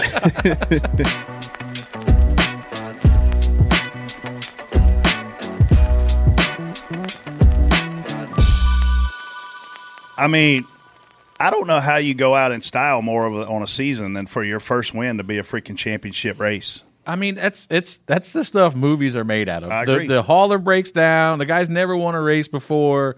He's got this opportunity coming to the checker flag to move the guy out of the way. Like you said, does it the right way. Doesn't just wreck the guy like he easily could have, and and and beats him to the dra- you know drag races to the line and outbeats him by a half a car for his for his first win championship. I mean, So I was in a, was in a suite with all the Nutrien Agri uh, Solutions folks, and I'm telling you, they were going crazy. I was actually screaming at the top of my lungs, "You gotta move him!" Because I've seen too many times Daniel be that nice guy. I mean, we were just talking about it on here with Justin Allgaier, the way he raced him at Bristol a few weeks ago. It's about freaking time. I'm so happy to see that kid win. So happy to see him win. And his wife was one hell of a race car driver, Hannah. Oh yeah, she was a badass. Like Kenzie, Kenzie was a competitor every time she showed up. So for her to be able to enjoy that moment as well, like you know, don't get me wrong, all the significant others support that, but for her to like go through it and Noah's a racer the trials and tribulations, that was cool to see them them in victory lane. We were cutting in in between uh, stuff for World Finals to watch the Xfinity race, and we like shut everything down to watch the last ten laps of the Xfinity race, and everyone lost their minds. It was it was cool to see. Very storybook. Their daughter Ren's probably gonna be a hell of a race car driver. She's got Yeah. she's got both of them genes in her. So Well, it sounds like if he didn't blow a motor, he came close. uh, but big congrats to him, man. It's so awesome to see him win that thing. I've been a Daniel Hemric fan really since I met him at Freddie's house for Super Bowl party. Um, he won a game of left, right, center, took my money, and ever since then we've been friends. So, yeah, He's a good dude. I've, Daniel's been class act the entire way. So I don't think there's, uh, you know, uh, I don't think you can ask to finish the season any better than that. That's the best. That's still the best race of the It doesn't really matter who the two cars are. If those two guys, like you know, and Daniel earned it, but it, whoever that is across the line, though, that is a hell of a finish, in my opinion. there's I mean and there, that there's very few guys that that finish would have looked like that. I agree. Yeah, I agree. You know I what agree. I mean? If, The other guy would have been wrecked. Yeah, like if that's Noah Yeah. making that move, you know, Noah's just going to all out, I think, send it, you know. And at Yeah. the same time, if there's another guy other than Cindric in front of him, you know, it's a different look. So I don't know, but we'll, I'm sure we'll get to that. I think Austin probably tries the same maneuver, similar. Oh, yeah. I think those two guys would race each other like that, but Yeah. there's others that would just clean the guy out. But I think that's a classy finish between two experienced guys putting on a hell of a race. It's it's. I mean, that's an Earnhardt esque move. That's that's the that's how you execute the bump and run. Dude, he won the championship. That's it. you know, I mean, and they raced for it. Yeah, I mean, you look what at I'm the saying. you look at all the other races of the weekend. Nobody else raced for it the way those two guys did. Well, I mean, if Sheldon and Ben were racing for it, that was a a race for a little while. Great, you know what I mean? Yeah. Hey, what's up, DBC fans? If you haven't heard about Anchor, it's the easiest way to make a podcast. Let us explain. Well, first of all, Freddie, the best part is it's free. There's nothing better than using a free, awesome service. To make the process simple and easy, there's creation tools that allow you to record and edit your podcast right from your phone or computer. Anchor helps people find your show by distributing the podcast for you so it can be heard on Spotify, Apple Podcasts, and many more platforms. Also, you can make money from your podcast with no minimum listenership. I like, I like money. It's everything you need to make a podcast in one place. We love using Anchor. It's a great platform that lets us hear from the fans in Reaction Theater with Anchor's Leave a Message feature. So when you create your account with Anchor, you can also utilize their feature and make your own podcast. TJ will uh, be your first guest. So download the free Anchor app or go to anchor.fm to get started. That's A N C H O R dot FM to get started. Yo, I hear there's another champion waiting to join the show. Let's get 2021 Truck Series Championship winner Ben Rhodes on here and see if he's sobered up yet by any chance. I'ma put in work like a champion. We're champions. Even at my worst, I'm a champion. Aiming for the best like a champion. We're champions. I will never stop like a champion. Oh, hello. Let the world know that I'm a champion. We're champions. Can you see straight There's yet? a lot more people in there than I thought. Yeah, man. Look, hey, this morning was a little rough, but other than that, I'm good. Have the last couple mornings been a little rough? No, I really haven't had much. Um, okay. It did Yeah, take, I, don't, I don't think it took much. Ben, I'm I'm literally only here for the shifting gears. So if every Insane. 30 seconds, if you want to do the gear shift thing, you're going to make my day. I just want you to know that. Oh, man. you know, things happen. Oh. well, Ben, let, thank you for joining us. One, before we get to the epic post race discussion, uh, man, just take us through that race. I, you know, I was obviously spotting. TJ was spotting. Brett was drunk somewhere, if I had to guess. Um, but you know, I'm watching the race play out, and I see, you know, you and and Zane are kind of going back and forth, and I look up and I see Zane's clear by about ten on you, and the lap times are kind of evening out. And then next thing I know, I look up and you're going by him, and I'm like. Man, Ben must have been doing a hell of a job either saving his equipment or the 21 just backed up a lot. But just take us through that the end of that race a little bit. Yeah, I mean, look, I really, I mean, if I told you I was saving, I would be lying because I wasn't. I was doing everything I could to catch the guy. Um, you know, it kind of started like stage two, really, because we we were getting beat on short run speed, like by far. I mean, like we had nothing to compete with short run speed. Like people were driving past us. The 18 was crazy fast on short run speed, and I couldn't compete with that. So I told him, pump the pressures up. Let's try to get in front of them and see if we could hold them off On stage two, that didn't work. So he took them back down. And uh, for stage three, so those two guys got past me on that stage, the, you know, the initial start. Um, and I had nothing for them. And I just thought we were, you know, we were just in bad shape, really. Um, so I watched everybody drive off into the sunset, and um, here they come. They're coming back to me. And the lappers helped me out a lot because those guys were parking it in the center of the corner, and they couldn't turn, so the dirty air was just killing them. And I knew if I could get in front of them, that you know I would have been in pretty good shape because I, I feel like I was a little more racy. Like I could race around the other people, and the dirty air wasn't affecting me as much. So once they started parking it, I was like, things are looking good. let's let's chase them down. And um, yeah, I mean, once we got in front of him, it was it was a okay. I was a little bit worried with Sheldon though. He he uh, got funky. Yeah, he was- I, I think what I said. He was trying to be a good teammate, I think, if you want to call it that. yeah, yeah, he was definitely doing something. He's being so good, he got called to the holler. So So I've known Rich Lushes a long time, and he and I were texting after your race, man. What's it been like working with him? A lot of experience there. I know you guys got paired together, kind of by luck, right? Yeah, really. I mean, kind of kind of by luck, really. I was supposed to work with uh, Jared Prince at the start of the year. We were together for a couple of weeks, and then I got switched to um, Rich two weeks before Daytona. Um, and I've known Rich for a while. I mean, he's been he's an Ohio guy, so being up here in Sandusky, you know, he's all about this team, and and you know, he's been around for a while, right? So. Um, I don't know. I guess I goofed around with them on on, on the, in the, the the pit area and here at you know at the shop for a long time. So getting to work with them was kind of like this change of communication. Now I have to be like real. I couldn't just goof around the whole time, uh, but it made it easy because he was a friend. So I love working with him. I think over the years we've seen a lot of people that were on our team grow and mature. Uh, I would say myself too um, everybody's gotten better in everyone's positions, and that's kind of cool to see. And I attribute a lot of that to Rich because, um, you know, even though he's got like a young face and the old gray hair, he is like fifty. So, and we got a young team, so he's he's he's done a really good job being this leader. Um, and I, I'll say he's got really good qualities too. Like he's calm, calm for one to me, uh, which has been nice, and then two, he seems to build people up, and by doing that, he kind of elevates everybody and and you know makes them grow in their positions, which has been really cool to see because a lot of people on our team were very young and, and very new. So, as far as your maturity level, I just want you to know, I want you to cap it off right now. I don't want you to ever get any more mature than you already are because that post race press conference with your boy Bud was as good as I've ever seen. So entertaining. Yeah. Yeah, I'm glad y'all liked it. So, so you, have you gone back and actually seen it, or have you seen clips of it at least?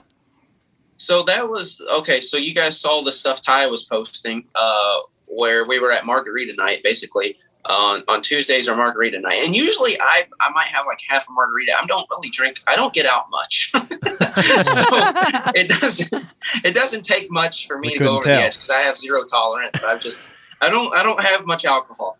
So um, they wanted to play that press conference on the big screen for me and about 10 other people to watch and i said there's no way i'm watching. That so they started they started pouring a bunch of margaritas for me. And i said well it's going to take more than just one because i'm not staying in this room. While you play that. I just can't do it. So last night i watched it for the first time and um, yeah it was awesome the the part of the the part of the press conference that I could 100% relate to was when you're up there doing your thing, obviously maybe slightly intoxicated, and you said that your wife was giving you the death stare from the side of the room. I was like, I've been there. I know that stare. I've been there multiple times. Between the gear shifting and him going, I was pissed. Pissed. I was like, wow, I'm relating to this, but mine's usually not on a press conference. I love the mama. There was a bad mama jamma in there somewhere. yeah, yeah. So she she gave me that death stare, and I knew I was like, man, I'm in trouble. So Rich saw the death stare too, and he he he, he brought in like a rum and coke for her, and uh, by the end of the day, I was no longer in trouble. yeah, that, Rich. Rich is a key guy You on said that. he's a great leader. That just goes to prove it. Taking yeah, care of a his good guys. wingman at that moment. Yeah, he was a this good is uh, wingman. it- Ma- Margarita night must be good because July thirteenth, what I, which I just looked up, was also a Tuesday night, and I get this random text from Ben that says uh, I've had a mar- couple margaritas. How? I mean, I figured it. Was, I figured it. I know you probably can't see it, but I figured it um, would have said. Uh, Lovely. Nice hair. what was the caption on that? Would it say like "Thanks for quitting so I can win a championship"? Or Probably. yeah, I was uh, hoping to avoid that. Hoping to avoid that uh, that topic, but you know. You guys go ahead and talk about that. That's a Yeah. Let's talk about it. So is that a thank you I for mean, quitting? I mean, if I was you, I'd be on here thanking him, Ben. Yeah. He finally, That's- that's- I mean, drop some dead weight and go out there and win a championship. that that's kind of what I was thinking. Um, old, old TJ 2.0. yeah. So, yeah, you're welcome. Mm. Hey, well, Thanks, congratulations. we uh, we're, topic. we're happy for you. But before you go, you got to give us one good gear shift thing, man. Come on, one good one. hey man, congratulations! We're all super happy for you. Uh, thanks for joining us here, man. Uh, anybody before you want to go, but anybody you want to shout out or anything, your sponsor wise, people that helped you out. Yeah, absolutely. Like so, ThorSport. I mean, number one, giving me the opportunity to race. But we've got Bombardier in the truck. We've got Farm Paint. We've got Tenda. We've got Menards. We've got Vivitar and Sakar. We've got a lot of really good people. So I wish I had a billboard here to like read everybody off. But I've also got Wally X and, and Bell Racing Helmets. They've helped me a lot this year. So a lot of good people, and of course Duke and Rhonda. Um, I've said it before and I'll say it again. I wouldn't be racing without them right now. So I'm like super super super grateful for for you know them giving me an opportunity because I, I wouldn't be here with this big thing behind me without those people I, I think you left out Anheuser Busch, but we'll let you slide on that one. yeah. well i'm hoping they'll come on board i mean like we've been trying I like I liked your marketing campaign. I mean, speaking of Duke, a lot of people don't realize this, man. He loves racing. I mean, there there are a few owners in this sport, Matt Kaulig being one of them. Uh, there are a few owners in this sport that truly just spend their own money to race, and Duke's one of those Yeah. guys. yeah he to me he is a true 100% old school nascar team owner. Like he calls people up and says i like you. I think you can drive. Come race my truck. You know and nowadays it's it's you know i like you but how much money can you bring with you? And he doesn't he's he's all about you know finding it out himself. He's a he's an old school nascar team where you you get a driver and we'll find the sponsorship and let's go win some stuff. And and i love that. And the fact too that he's just he's as supportive of it as anybody i've met. Like a lot of this the the growth that i've had on the track um, comes from some of the stability he's given me. You know the fact that i'm not having to be scared for my life and think i have to win every lap. Like i know that he's okay with as tj's taught me he's okay with the fifth place finish so long as i'm not wrecking his trucks TJ didn't teach you that. Let's be honest. Hey, I mean, Miles, I heard Well, Derek Kraus he's had needs me. Derek Kraus must need me. hey, well, shout out to you, Duke, Lynn, for getting you on. David Pepper, he's been around a long time up there since day one. So, uh, really, really happy for you guys, your organization, man. Good stuff. Please win again, and please drink another Bud, Bud Light at the press conference. Yeah. Hey, you know, guys, it's not it's not very often we get a cup guy on the show. You know, Ben made his first career cup start this year as well. So big year for Ben Rhodes. Hey, hold on. But yeah thanks tj did I did I see Rich drink a beer out of your shoe? Did, did that Oh, happen yeah. in Victory Lane? Yeah, it was about that. half a bottle of my champagne. Yeah, Just- I took that thing off and I filled it. I mean, I filled it up till it was coming out the laces. Oh, Oh, we'll have to- nasty. We'll have to talk to Rich about that. But, all right, man. Thanks for coming on, man. We appreciate it. Congratulations again, and uh, good luck next year. Yeah, thanks, guys. See you, ya, man. Appreciate it.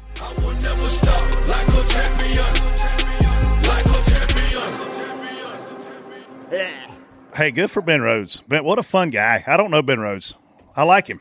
Yeah, I want to drink beer with Ben and his wife. Me too. It'd be an early night. I don't know if she's going to drink. You said it'd be an early night, yeah. She yeah. just stare at us all night. It's okay. I'm here for early you'd have, nights now. You'd have to make other plans because I think if you start drinking with Ben at nine, you'd be looking for something else to do by ten. I mean, I'm I'm on that plan now. So I talked to Ben last night, and he's like, "Yeah, we're doing a margarita." I'm like, "Yeah, you might want to eat a bunch of chips first. I mean, something because I've seen. Chips and queso helps. Yeah, that's what I told him. I said, "Soak some of it up, you'll last longer." Yeah, cool for uh, cool for two of the three champs to join us today. That's awesome. Now it is time for Reaction Theater, which has obviously become one of my favorite uh, to listen to and, of course, to uh, be a part of here. So, If Rhodes got that drunk off a Bud Light, y'all need to have him on DBC and do a fireball challenge. Or maybe come up with a new category of the White Claw wussies. I like this guy. I like would- the fireball challenge. Ben would be slumped before the recording is over. We, would, kill him. We would kill Dude, him. and- yeah, there's no We way. would kill him and everybody else in America. They're not ready for it. The problem is we we trained with Dog Treat Dave, and all he knows is not one fireball. You got to do like four back Dave, to back to back. to Dave's back. the only guy I know that takes the bottle, the cap off the fireball bottle, and throws it in the woods. Yeah, you don't need a cap anymore. We're just going to drink the whole bottle. Ugh, nasty. Jason, you white claw drinking, Tinder swiping, mother effer, you better pick my message. I've been calling in for months now. And uh Freddie, man, three wide. You didn't click your button or what? You got to put the donuts and the fireball down, man. You got to get that radio keyed in, let him know. Hell, he got out of the car. I don't know if he was clapping at you or Corey LaJoie. What I love is you can hear kids running around in the I know, background of yeah. that. I was wondering what words were going to come out. yeah. Well, Jason, you can never put him on again. That'd be fine. Yep. All right, call number three, Michael. It was a pretty fitting ending for Starcom and uh, and Quin Houff run there to end it with uh, Quinn heading up into the wall. And honestly, it was about an, as an iconic of a run as it was with uh, Petty and Inman, as it was with uh, Quin Houff and whoever the f- was his crew chief. that guy's that guy's funny. Uh, he thought about that. Yeah. Call number four, Sarah. Freddie, this is Sarah Davisstein, and I have been live tweeting uh, race updates for the 23 team the entire season, and I have heard probably everything you've said all season. But and I've heard you say some, but I am so glad that I, for whatever reason, stayed on the channel after y'all were done on Sunday, so I got to hear you say the two guys that wrecked us just wrecked each other. So them because that it made the whole day. It made the whole day. So thank you for always being real on the radio. That happened. I was spotting the car on its way back to the garage because the guys needed to know where it was at. And as I was doing it, the 47 and 7 wrecked. I was like, well, f- them guys. They just wrecked each other again. So Uh, call number five is Matthew. I'm not sure what all the innuendos are with the M&Ms being flown around, but uh, TJ, if you go work for Kyle Busch, you will truly suck. TJ, you want to tell us anything? I'm not. When are you going to announce your plans then? It's already been out there. Where I are mean, you going? Where are you I, I don't. Not Kyle Busch. Okay, how about that? I like M and M's, but damn it, I'm not going to work for Kyle. Oh boy. So are you, are you staying with Keselowski? Is that what that means? Yeah. Oh, awesome. You going to tell us who Yeah. your crew chief is? They already announced it. Yeah. They did? Yeah. Mm-hmm. Bruce Lee? Bruce Lee. Yeah. That's the Bruce Lee of NASCAR, Yeah, everybody. Bruce Lee's a lot smaller than that guy. that dude is tall. Could you imagine him kicking you at a roundhouse? Six Oh, foot I- four? It never hit me. I duck. He's all, no, it never hit me. Yeah, look, looks like you're already ducking. Yep, exactly. Call, oh boy. Call number six is from Mike. The next gen starts now. Keselowski Majors 2022. Woo! Make Roush great again. Did he send you these before I know. we start? That- yeah, did you line that up? That was I pretty mean, good. I love that. It happened a couple weeks ago too. It did, yeah. Call number seven is from Trevor. Y'all boys better sit back and take some notes. Tyler Monn went from spotting Rick Ware racing in 2020 to being a 2021 Cup champion. Let's go, baby. Thank God for Twitter. Thank God he figured the package out, huh? Thank God Tyler figured that package out. Yeah, he's Tyler Monn probably should own stock in Twitter. Yeah. Hey man, to get credit to Tyler Monn though. he did a great job. He had two guys in the in the, you know he had a he was spotting for Noah the second half of the year, so he had two guys going for a championship this There weekend. is, Oh, that's awesome. You know, and I'm happy for Tyler because he went from, you know, running and that He went car- from the trailer park to the White House. and it's Yeah. not easy to spot. Like it's not. It's hard, man. Yeah, that Like, trailer park spotting's way worse. It's hard, man. So happy for Tyler and them. Right things, timing. Timing is everything. Time is a congrats on your new house, Tyler. Uh, call number eight, Hunter. Denny Hamlin doing what his sponsor FedEx does best, not delivering on a Sunday. Suck it, Brett. Suck it, Brett. Damn. that was funny. Uh, number nine, Jackson. Ah! Young f- money, baby! Let's go!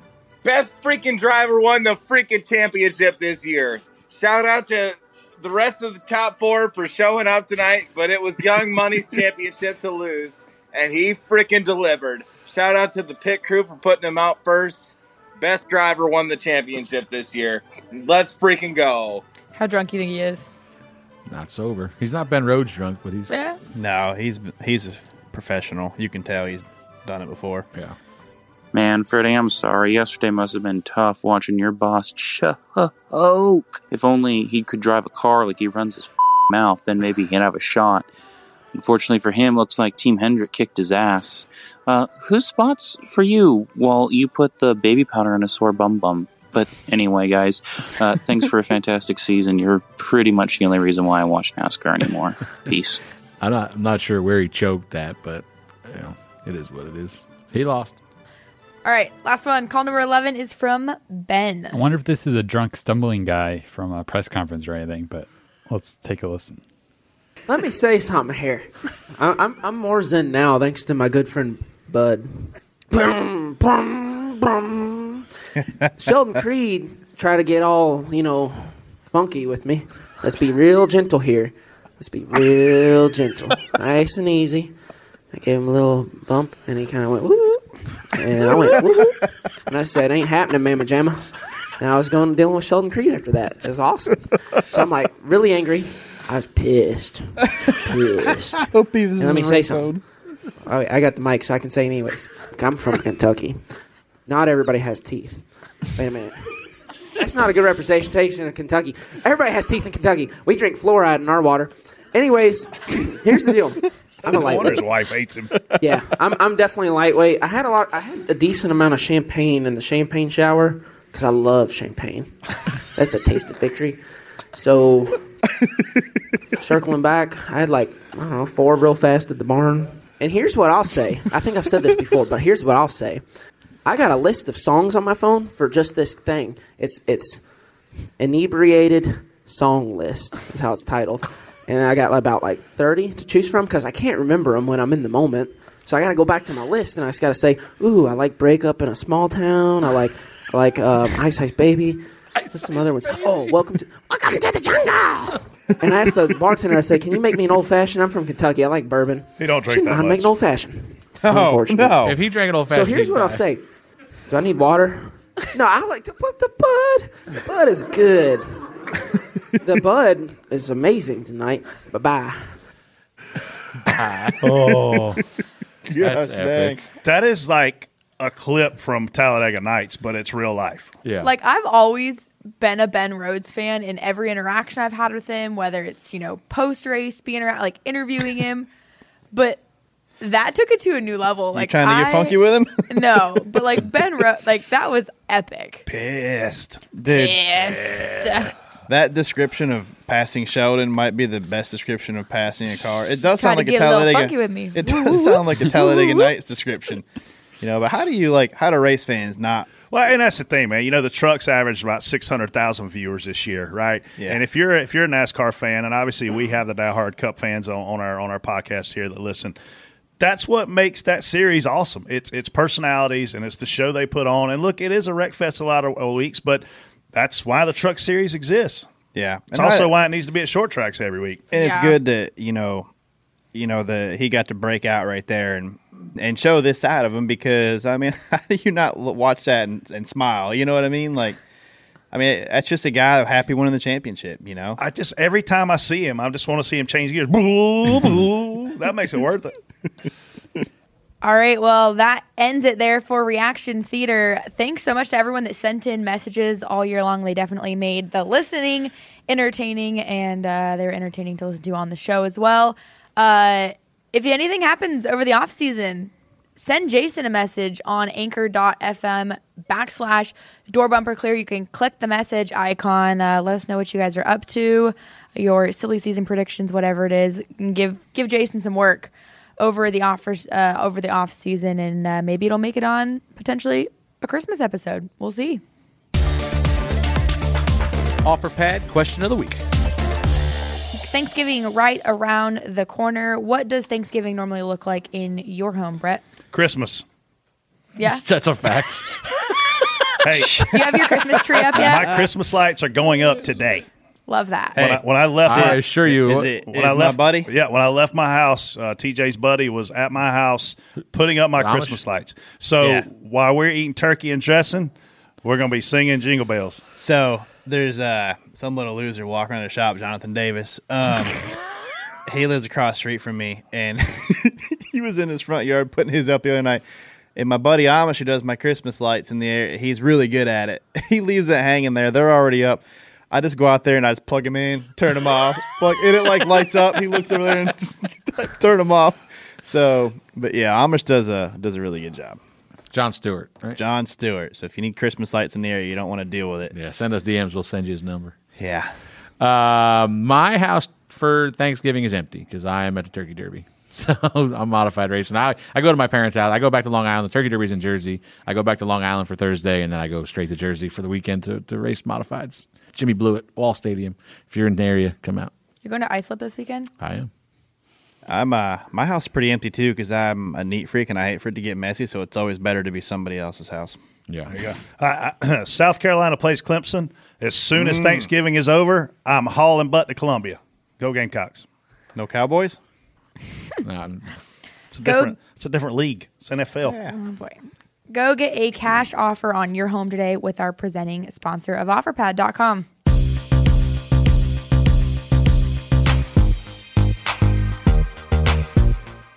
Time to get into our Xfinity X5 more than fast moments. You need more than just speed to compete in NASCAR. Where did we see teams be more than fast this week? You can start, TJ. Oh man, I'll go with the um, my uh, Xfinity more than fast moment is going to be my pick for the truck championship, Ben Rhodes. And what an idiot I am for leaving a championship team. So congratulations, Ben. Thank you for making me look like a dumbass. And have a great off season. Have a merry off season, Ben Rhodes. oh man, my Xfinity X5 more than fast moment. I have two, but I'll let Brett pick the guy he's get to work with next year. Uh, I got to go with Kyle Larson. Kyle Larson, Kyle Larson's pit crew, their engineers for for the the you know developing the pit road speeds. That last pit stop was money from the pit crew. Kyle did a great job on pit road. They had their lights figured out perfect. Gets off pit road, wins the championship. So my Xfinity X5 more than fast moment goes to the five team. Hands down, Daniel Hemric's decision to very Earnhardt esque like move Austin Cindric out of the way. That is a an Xfinity X5 more than fast moment. Maybe for the year. Maybe that one wins it for the whole year. Fitting, fitting that it's the Xfinity Championship. Fitting is Xfinity champion and the Xfinity Championship, and Daniel Hemric comes back next year to the Xfinity Series to defend it. So, congrats to Hemric and his team, man. That was pretty awesome to watch. We like it fast here on Door Bumper Clear, but what we really like is being more than fast. Championship weekend, there was a lot of things to pick from, tons of action. What's going to be your Xfinity X5 more than fast moment? You know what's more than fast? Xfinity X5. With the speed for all your devices, you'll also get reliable performance that you can depend on to keep your crew connected. On the track, being more than fast means you've got the teamwork and the strategy it takes to win. With Xfinity X5, you can do more of what you love with faster internet and a powerful and secure connection. Follow at Xfinity Racing on Twitter for even more Xfinity X5 more than fast moments. And Hannah, don't forget to vote for your favorite. Thank you to Xfinity, a proud premier partner of NASCAR.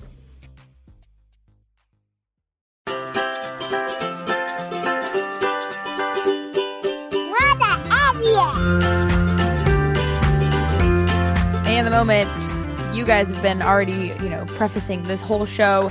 This Mm. week's What an Idiot award goes to Brett. TJ Majors. Who knew that Kyle Larson would figure this package out this fast and win 10 races, an all star race, and a cup championship? What an idiot. I don't uh I couldn't resist. I was gonna actually give it to myself for leaving Ben like I just did, and then you know I'd like to share it with Hannah for not even listening to the show when you fill in on it and being Uh, late. and being late Just thrive- I'm thriving today. That's what I said. Mm, Yeah, so I mean I'm just gonna split. How it many up. weeks? How many weeks do we have before the next show, Jason? Or I mean, we're, I don't know. I'm assuming they're going to drag us back in here for a, month? Christmas episode. Yeah, a month and a half. So I'll, you know what? I'll just run down a list here. I've got a whole bunch of them. Let's see. Uh, somebody threw the green flag in truck practice with 34 seconds left. Idiot. Um, there's a NASCAR sign in the garage this week that said we're going to California twice next year. We're going three times. Idiot. Uh, whoever made the concessions prices in the infield. I seen Chase Cabre posted a picture of it. They're thirty-seven dollars for a cheeseburger. Idiot. Uh, the nine, the nine car. Me and TJ are watching this live as it happened.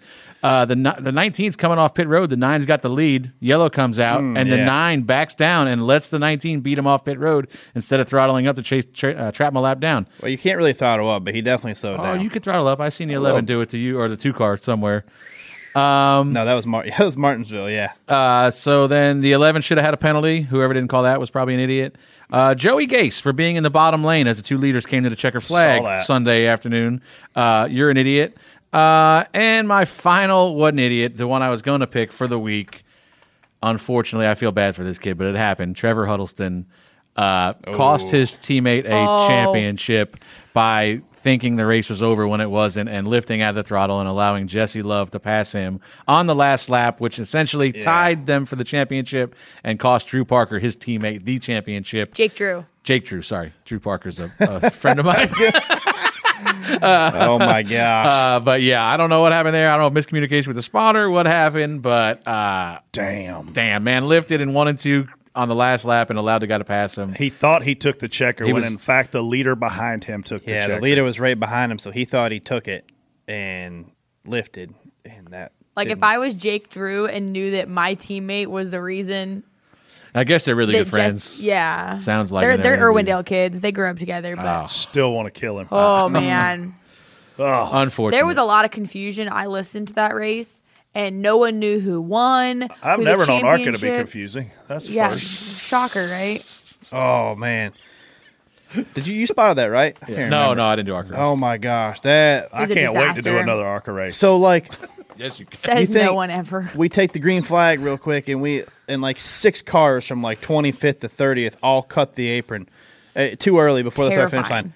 They black flag one of them. Like, how do you not? How do you not black flag all of them? It's ARCA.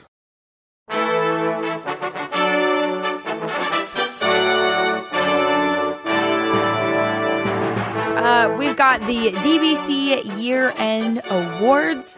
Uh, it's been another fantastic year here at Door Bumper Clear. And like all great shows, of course, DBC and its cast earned apparently, you guys apparently award, earned some awards this season.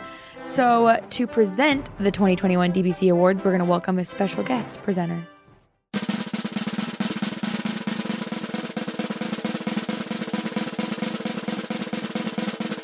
Ah. Oh, the boss Oh, the boss here. is here. The senior vice president, We must be doing really good these days. Davis wants to come on DBC. executive director. I was like, they kicked me out of the chair for Davis. I'm just here to help you get your ratings up. I think you're here to help get your ratings up. My ratings are just fine. you know, I've sold a lot of, I've sold y'all as a big deal, and you know, now I'm starting to get worried. I mean, after a couple years, I was worried after the I'm- first I'm afraid I've started to lie to people. I'm like, no, really, they're no, really, fans love them. Or no, really, NASCAR digs this podcast. They call love meetings with us. They Wanna- love us so much. I mean, Yeah. they want to talk to us. I mean, face to face. Hey, Schultz.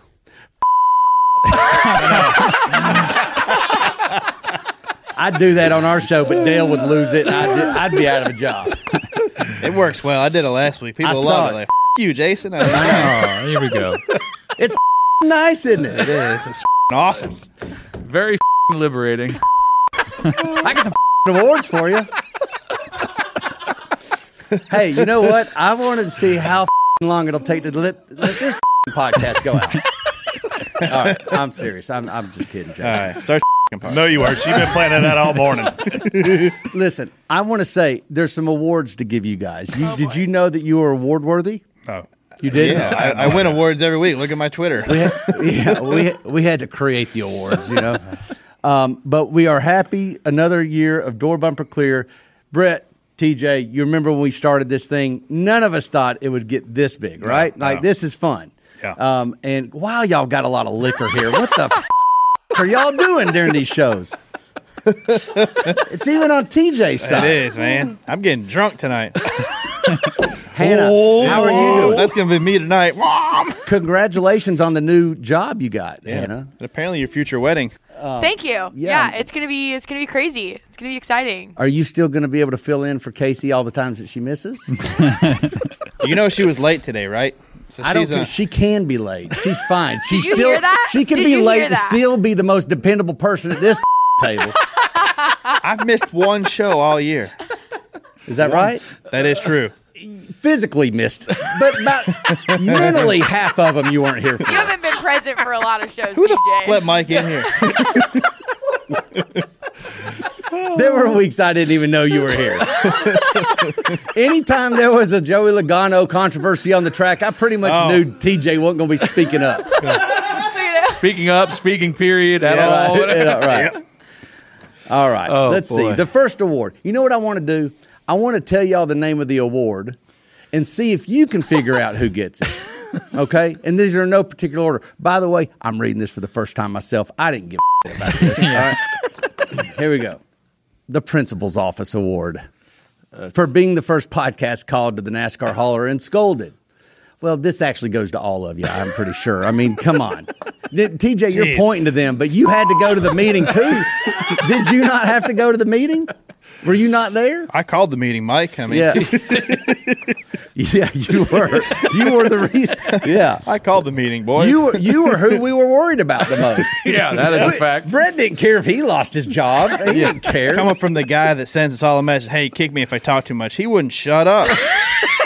he wouldn't shut up, right? They should. They All have- So you know what? Ki- This is a shared award. I should Okay. have done this at the end. That would have been you know better. Are they But going to get these framed? Because these are awesome. Do you want them framed? Yeah, of course. They All should be right. hung up in here. Yeah. Okay. this is you know I'm just giving that one right now. Yeah. Uh, the Outer Orbit Award. As mo- the Outer Orbit Award uh, is most likely to push all of the limits. Oh, I wonder who that is. Brett. Who came up with that award? Did I, I think I just messed up again? This is another group award, isn't it? Yes. Congratulations, all. Uh, there's there's a trend already Here going go. on here. Here we go, everybody. This is it for an individual. The Off Base Award as the most likely to be completely wrong. TJ and Kyle Larson.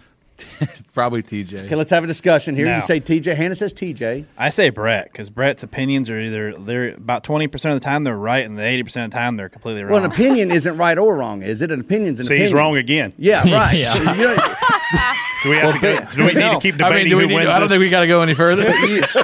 Congratulations, TJ. You just you just proved why you're the off base. That's the Kyle Larson Award. So just go ahead and put that down Congratulations. Yes. What was it you got wrong with Kyle Larson? Well, it wasn't really.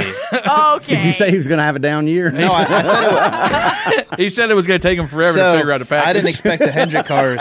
I didn't expect the Hendrick cars to be, you know, seven tenths of a second faster than the whole field every week, and you know, but they were. And he, he, somehow managed to beat the other three Hendrick cars every week. Seemed Yeah. like Yeah, you were yeah. you were off on that. good one. for him. just a little All bit, just a little. He only had ten wins. Um, I'll go ahead and do this one. Uh, the Pigpen Award is most likely to leave a mess behind. Casey. That's obviously Casey. This is Oh. a unanimous decision. The is. fans have voted. Yes.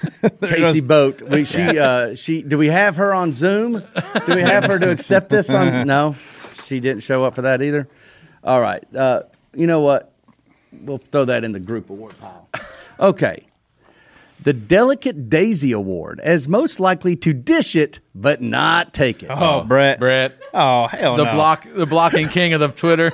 Donut's pointing How to me. many? Okay, hold There's on. no way. How many? You're talking about TJ? About There's Matt? no Matt? way. Okay, TJ. There's a vote for TJ. There's a vote for Brett. it's I'm, Brett, I'm going to it's- vote for Freddie. It's a unanimous. It's decision. unanimously Brett. Yeah. It's This race is- unanimously Brett. This race is tight. We may have to go to Hannah for the deciding. Hannah uh, knows who it is. Look at Brett's block list on oh, Twitter. it's Brett, hundred percent. It's a long one. Holy it's a long cow. one. Ladies and gentlemen, I'll take it. congratulations. Delicate Brett Daisy. Griffin is the Delicate Daisy. I'm going to call you Delicate Delicate, Daisy, Daisy, from all now the on. things. I would have called you something else, but they wouldn't let me. They ran it by HR. It wasn't I'm, Daisy. A, I'm, I'm HR Dream, Mike. I don't know what you mean. Your dream. Yeah. I, I didn't even know who our HR person was until Door Bumper Clear started, and then I meet with them regularly. The most dangerous thing you can do in the world is have Brett Griffin on speakerphone. If anybody's not aware of that, Hey, in fairness, I remember the day. I remember at a company luncheon. It was either the season kickoff lunch or a Christmas party or something. And I got up in front of the entire Junior Motorsports and I announced that we were going to be doing a podcast called Door Bumper Clear, and Brett was going to be involved. And Elliott Sadler spoke up and he said, That is a mistake. in front of Rick Hendrick, by the way. Did it in front of everybody. He goes, You do not know what you're doing. And I'm like, I feel like I do. And he goes, No, you don't. He goes, It's a presidential election year. That happened. It was a kick off the season thing. I, I, if I answer, if Brett calls me and I have to t- answer in my truck or something, it's like, hey, and anybody else is in there. It's, I'm on- you're on The speaker. phone is, hey, what's up, Brett? You're on speaker because there's no telling what he might say. All right. Are you ready for the next one? The next award, the Pucker Up Award, oh, as the most likely to kiss ass. you can win more than one award, TJ. Are you kidding me? I would All right, imagine. Have you not seen Freddie's lips? Freddie does kiss Denny's ass a lot. Uh, no, Have you not listened to any of the songs that people write in? Yeah. I don't know what you're talking about. Denny Okay. who? If you'd open your mouth. Kyle, it's, it's a rundown now. It's a, it's a tight race between Denny and Kyle Busch now. I've been kissing a little bit of ass both ways. Mike, look uh, at his sweatshirt. Yeah. Oh, good heavens. okay. You trying to take my- Does everybody already know what this? No, what's we on- have not- we have not brought it up So at all. Freddie is wearing a Kyle Busch Motorsports shirt. I'm just a big fan of Kyle Busch. I am too, Hey, frankly. you trying to take my job? No, hey, you never know. Um, okay, so there's a. Are you voting for Freddie on this? Hundred percent. Okay, and then somebody's I'm- voting for TJ. I'm voting for Freddie. You're, oh, you changed changed your mind. vote. Yeah, he has changed my mind. It's Okay. hundred percent Freddie. Hannah, It's it's Freddie. you think it's Freddie? Oh, yeah. Are you sure? Oh yeah. Jason, do you want to jump in? Uh, TJ, because he's only kissed Penske's ass for the last three years. Okay. Well, then I'll change mine to. to I'm a Jason. swing. I'm a swing vote. I'm back to TJ. I'm actually going to get off. I'm actually leaving Freddie now, and I'm going to go to Actually- Jason because there's nothing but red lip prints on Dillner's ass from Jason. Hey, there was even a we- song about say, that. We got a song about that. exactly. That was a funny song. That was a great song. We just listened to it. It was awesome. Oh, And- did you? And highly true.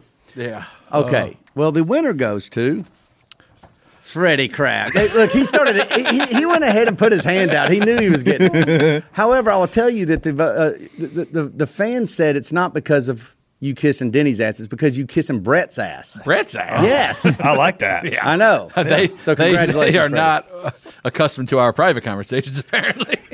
okay. The the.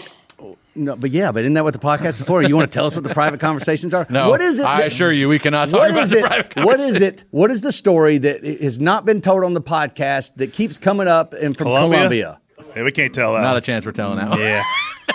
That'll be that has to be saved for the Christmas. the, the series finale of Door This is the freaking se- No, no. You think you got another season? Series. Oh, oh, Mr. Confident over there thinks he's got four years of this thing left. I don't even think it's a Dude, series I- thing. I- I, I- think I- it's a yeah, like let me- life situation Let me thing. save you a little suspicion here. It's a week to week basis with you sons of. I am promise you that. Don't ever think you got it next year. God, any day this oh. boat is going to sink to the bottom. Oh, wait. and you you, got- and you really? go- and you gonna bring us all down with you. Really, Well, Mike? if we told that story, it'd be the way on the way down. Why do you got to bring a boat into it? Oh. Why you got to bring a boat up? Really? It's a good point. we got to talk about boats That's again. That's the funniest you ever said on here. that is funny. You had to wait until the last one. All right. Uh, the final award is the Janitor Award as the best at cleaning up messes. Jason. That is also That's that is definitely, definitely Jason, Schultz. Yes. Yeah. The MVP of Door Bumper Clear. Here's what I want to know. far. J- Jason, did you create the award? I did, did you not. give yourself I an did award? Not. I petition not to have an award, but I our social Kate- media. Casey just leaves a mess every time she's here. Listen. I know. No, but he cleans up a lot more than that. I know. I was just trying to get off the hook. Yeah. Creating your own award is like giving yourself your own nickname. You know what I'm saying? It's like it's, there's a rule against that. Yeah. Schultzy. Do you have a nickname? No. You're White lying. You Claw. have. We've gone this long and Schultz doesn't have a nickname. No, we're gonna ask Someone that. What's him that little Claw kid? His wussy. buddy. What's the little kid? That, the Walter Cron. Yeah. Uh, Walter Cronkite. Yeah. That kid that went to that school, Andrew. We'll ask him. Andrew Curlin. Yes. Um, listen, that was the last award, I think. Is that the last award? Yeah. Uh, I want to tell you, though, I appreciate all y'all do for uh, Dirty Mo Media. It's a lot of fun. I love listening to this show. I love it when people sit there and think we're in competition with each other on social. You inflame that, by the way, Brett. You I'm know, sorry. the delicate Daisy over here sits there and gets a, you know. But if somebody says that the Dale Jr. download's better, then he probably blocks them. Oh yeah, They're gone. They gone. I don't even think it takes that much. Um, but I'm telling you what, man, this is what we're. This is this is what it's all about. I love this show. It's a good show. And man, you know what? If you ain't getting into the NASCAR hauler once a year, then you probably ain't even doing your job, right? Yeah. I'm, I'm three consecutive years doing a great job. Then, thanks. Dang, that's how often you've been. Oh yeah, yeah. What'd you, what'd you do the other times? Uh, the first time I about how hot it was at Chicagoland Speedway and that we didn't have any water on the roof. That was my f- that was my inaugural trip to the NASCAR Oh, hauler. solid. Um, yeah, every other time It was it's been hot related to Dirty Mo Media. So thanks for that, Mike. Appreciate it. You're welcome.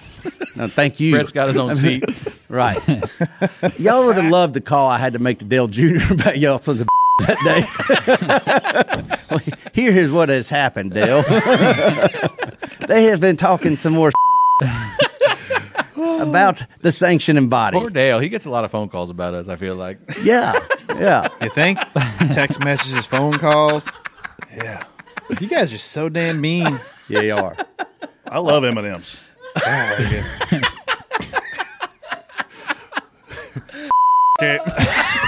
Just do it. Just turn it Turn up. it up. Turn it up. Turn it up. Well, Oh. thank you. Oh. Hannah, you want your seat back? Because I've spent way more You've time had with enough. these than I Yep, would I'll take wanted it to. Back. See you, Mike. Later, buddy. All right. Yeah. Thanks, Thanks, I for think. the appearance. Mic drop. Yeah. out of here. What uh, what a year! Thanks everybody for listening. And in all honesty, though, Dale Jr., Mike Davis, Leah Matthew, Alex Casey, obviously the four of us here uh, at the table, um, we couldn't do this without all those folks. And and look, Dirty Mo Media is got an awesome thing going, and they're only going to keep getting bigger. A lot of new ideas are floating around around here for things they got going on. So I just am. TJ and I were dumb luck enough to to be able to start this four or five years ago On a little couch in that room on right a little there. couch. I mean, Mike came to us and said, "I've got an idea. I want to do this." And and and literally, when he announced it, that's exactly how it went. Elliott stood, raised his hand in front of God and everybody, and told him why they should not put me on a microphone. But it's uh, it's been a lot of fun. We've had a ton of laughs. I've shed some tears on here. We've got big man Freddie to cry this year. Uh, but but without you guys listening, none of this would be possible. You cried too. I said I've shed some tears on here. Oh, here. okay. Yeah, yeah. I didn't cry. I just had tears in my eyes. Yeah. The same guy made us cry. Same guy made both of us cry. Yeah, It was Bodie. Yeah, both of us. Yeah. But what a year. Um, Thank yeah, y'all. Uh, obviously, thanks to everybody here, Dirty Mo, uh, Jason, uh, for as much crap as we give you. You, like Brett said, are the MVP of this deal. You you bring all this nonsense together and, and put it out, usually in a timely fashion. I don't know. Sometimes like, people complain. It's never fa- it's never fast enough either. It's never fast enough. Um, but yeah, thanks to you, uh, Alex. Where I guess he took the day off on our last show of the year. Uh, we got my, my big goof buddy Dillner in here helping out as always, uh, and just everybody, Hannah for filling in. Hopefully, you can continue to fill in next year. I know you're gonna be busy, uh, and then these two idiots for having me join them a couple years ago. But uh, yeah, it's been fun. I love you fans. I know me. We all Brett don't go to the races anymore, but. Uh, we had we signed the guy's arm. I mean, two weeks ago. You got it tattooed. I saw that. It's, it's unbelievable to me, Alan. Uh, but all the fans, we see him all the time, and it's just so much. It's so cool to interact with you guys on either on social media or on you know in person there. So just lo- love all the fans, love what we do here, and uh, hopefully we'll continue on for a long while. Just to wrap it too, for DBC picks, Freddie or the champ, Bud. Oh yeah, we knew that. Oh, you're not gonna let TJ me won say at bye to Phoenix anybody? by picking the worst driver. I don't get to say bye to anybody. Okay. No, you can say bye, and then I'll do the usually- close. We're just used to you not It- saying anything. well, it's you're, you, it's just the same people, man. It's uh, all the people that put it together: Jason, Dillner, Alex, Hannah when she shows up, um, Casey when she shows up. We have to have two of them because they're, they don't, you know, neither one can put a full season together. Mike Davis for the idea in the beginning. Um, all the fans, man. It's that's where it's at. All the people that go to the track that you don't realize how many people listen to this stuff during the week and look forward to it. So I think I think people are now aware how many people listen to this stuff. It's a but, lot. I mean, but it's cool. It makes it. I mean, it's fun to walk by people and be like, "Hey, man, love the show." It's random. pl- Totally. It, It's funny. They say something else to me. I can't remember what it is right now. TJ I- sucks. That's it. I literally went to the middle of absolute nowhere this summer with the World of Outlaw late models.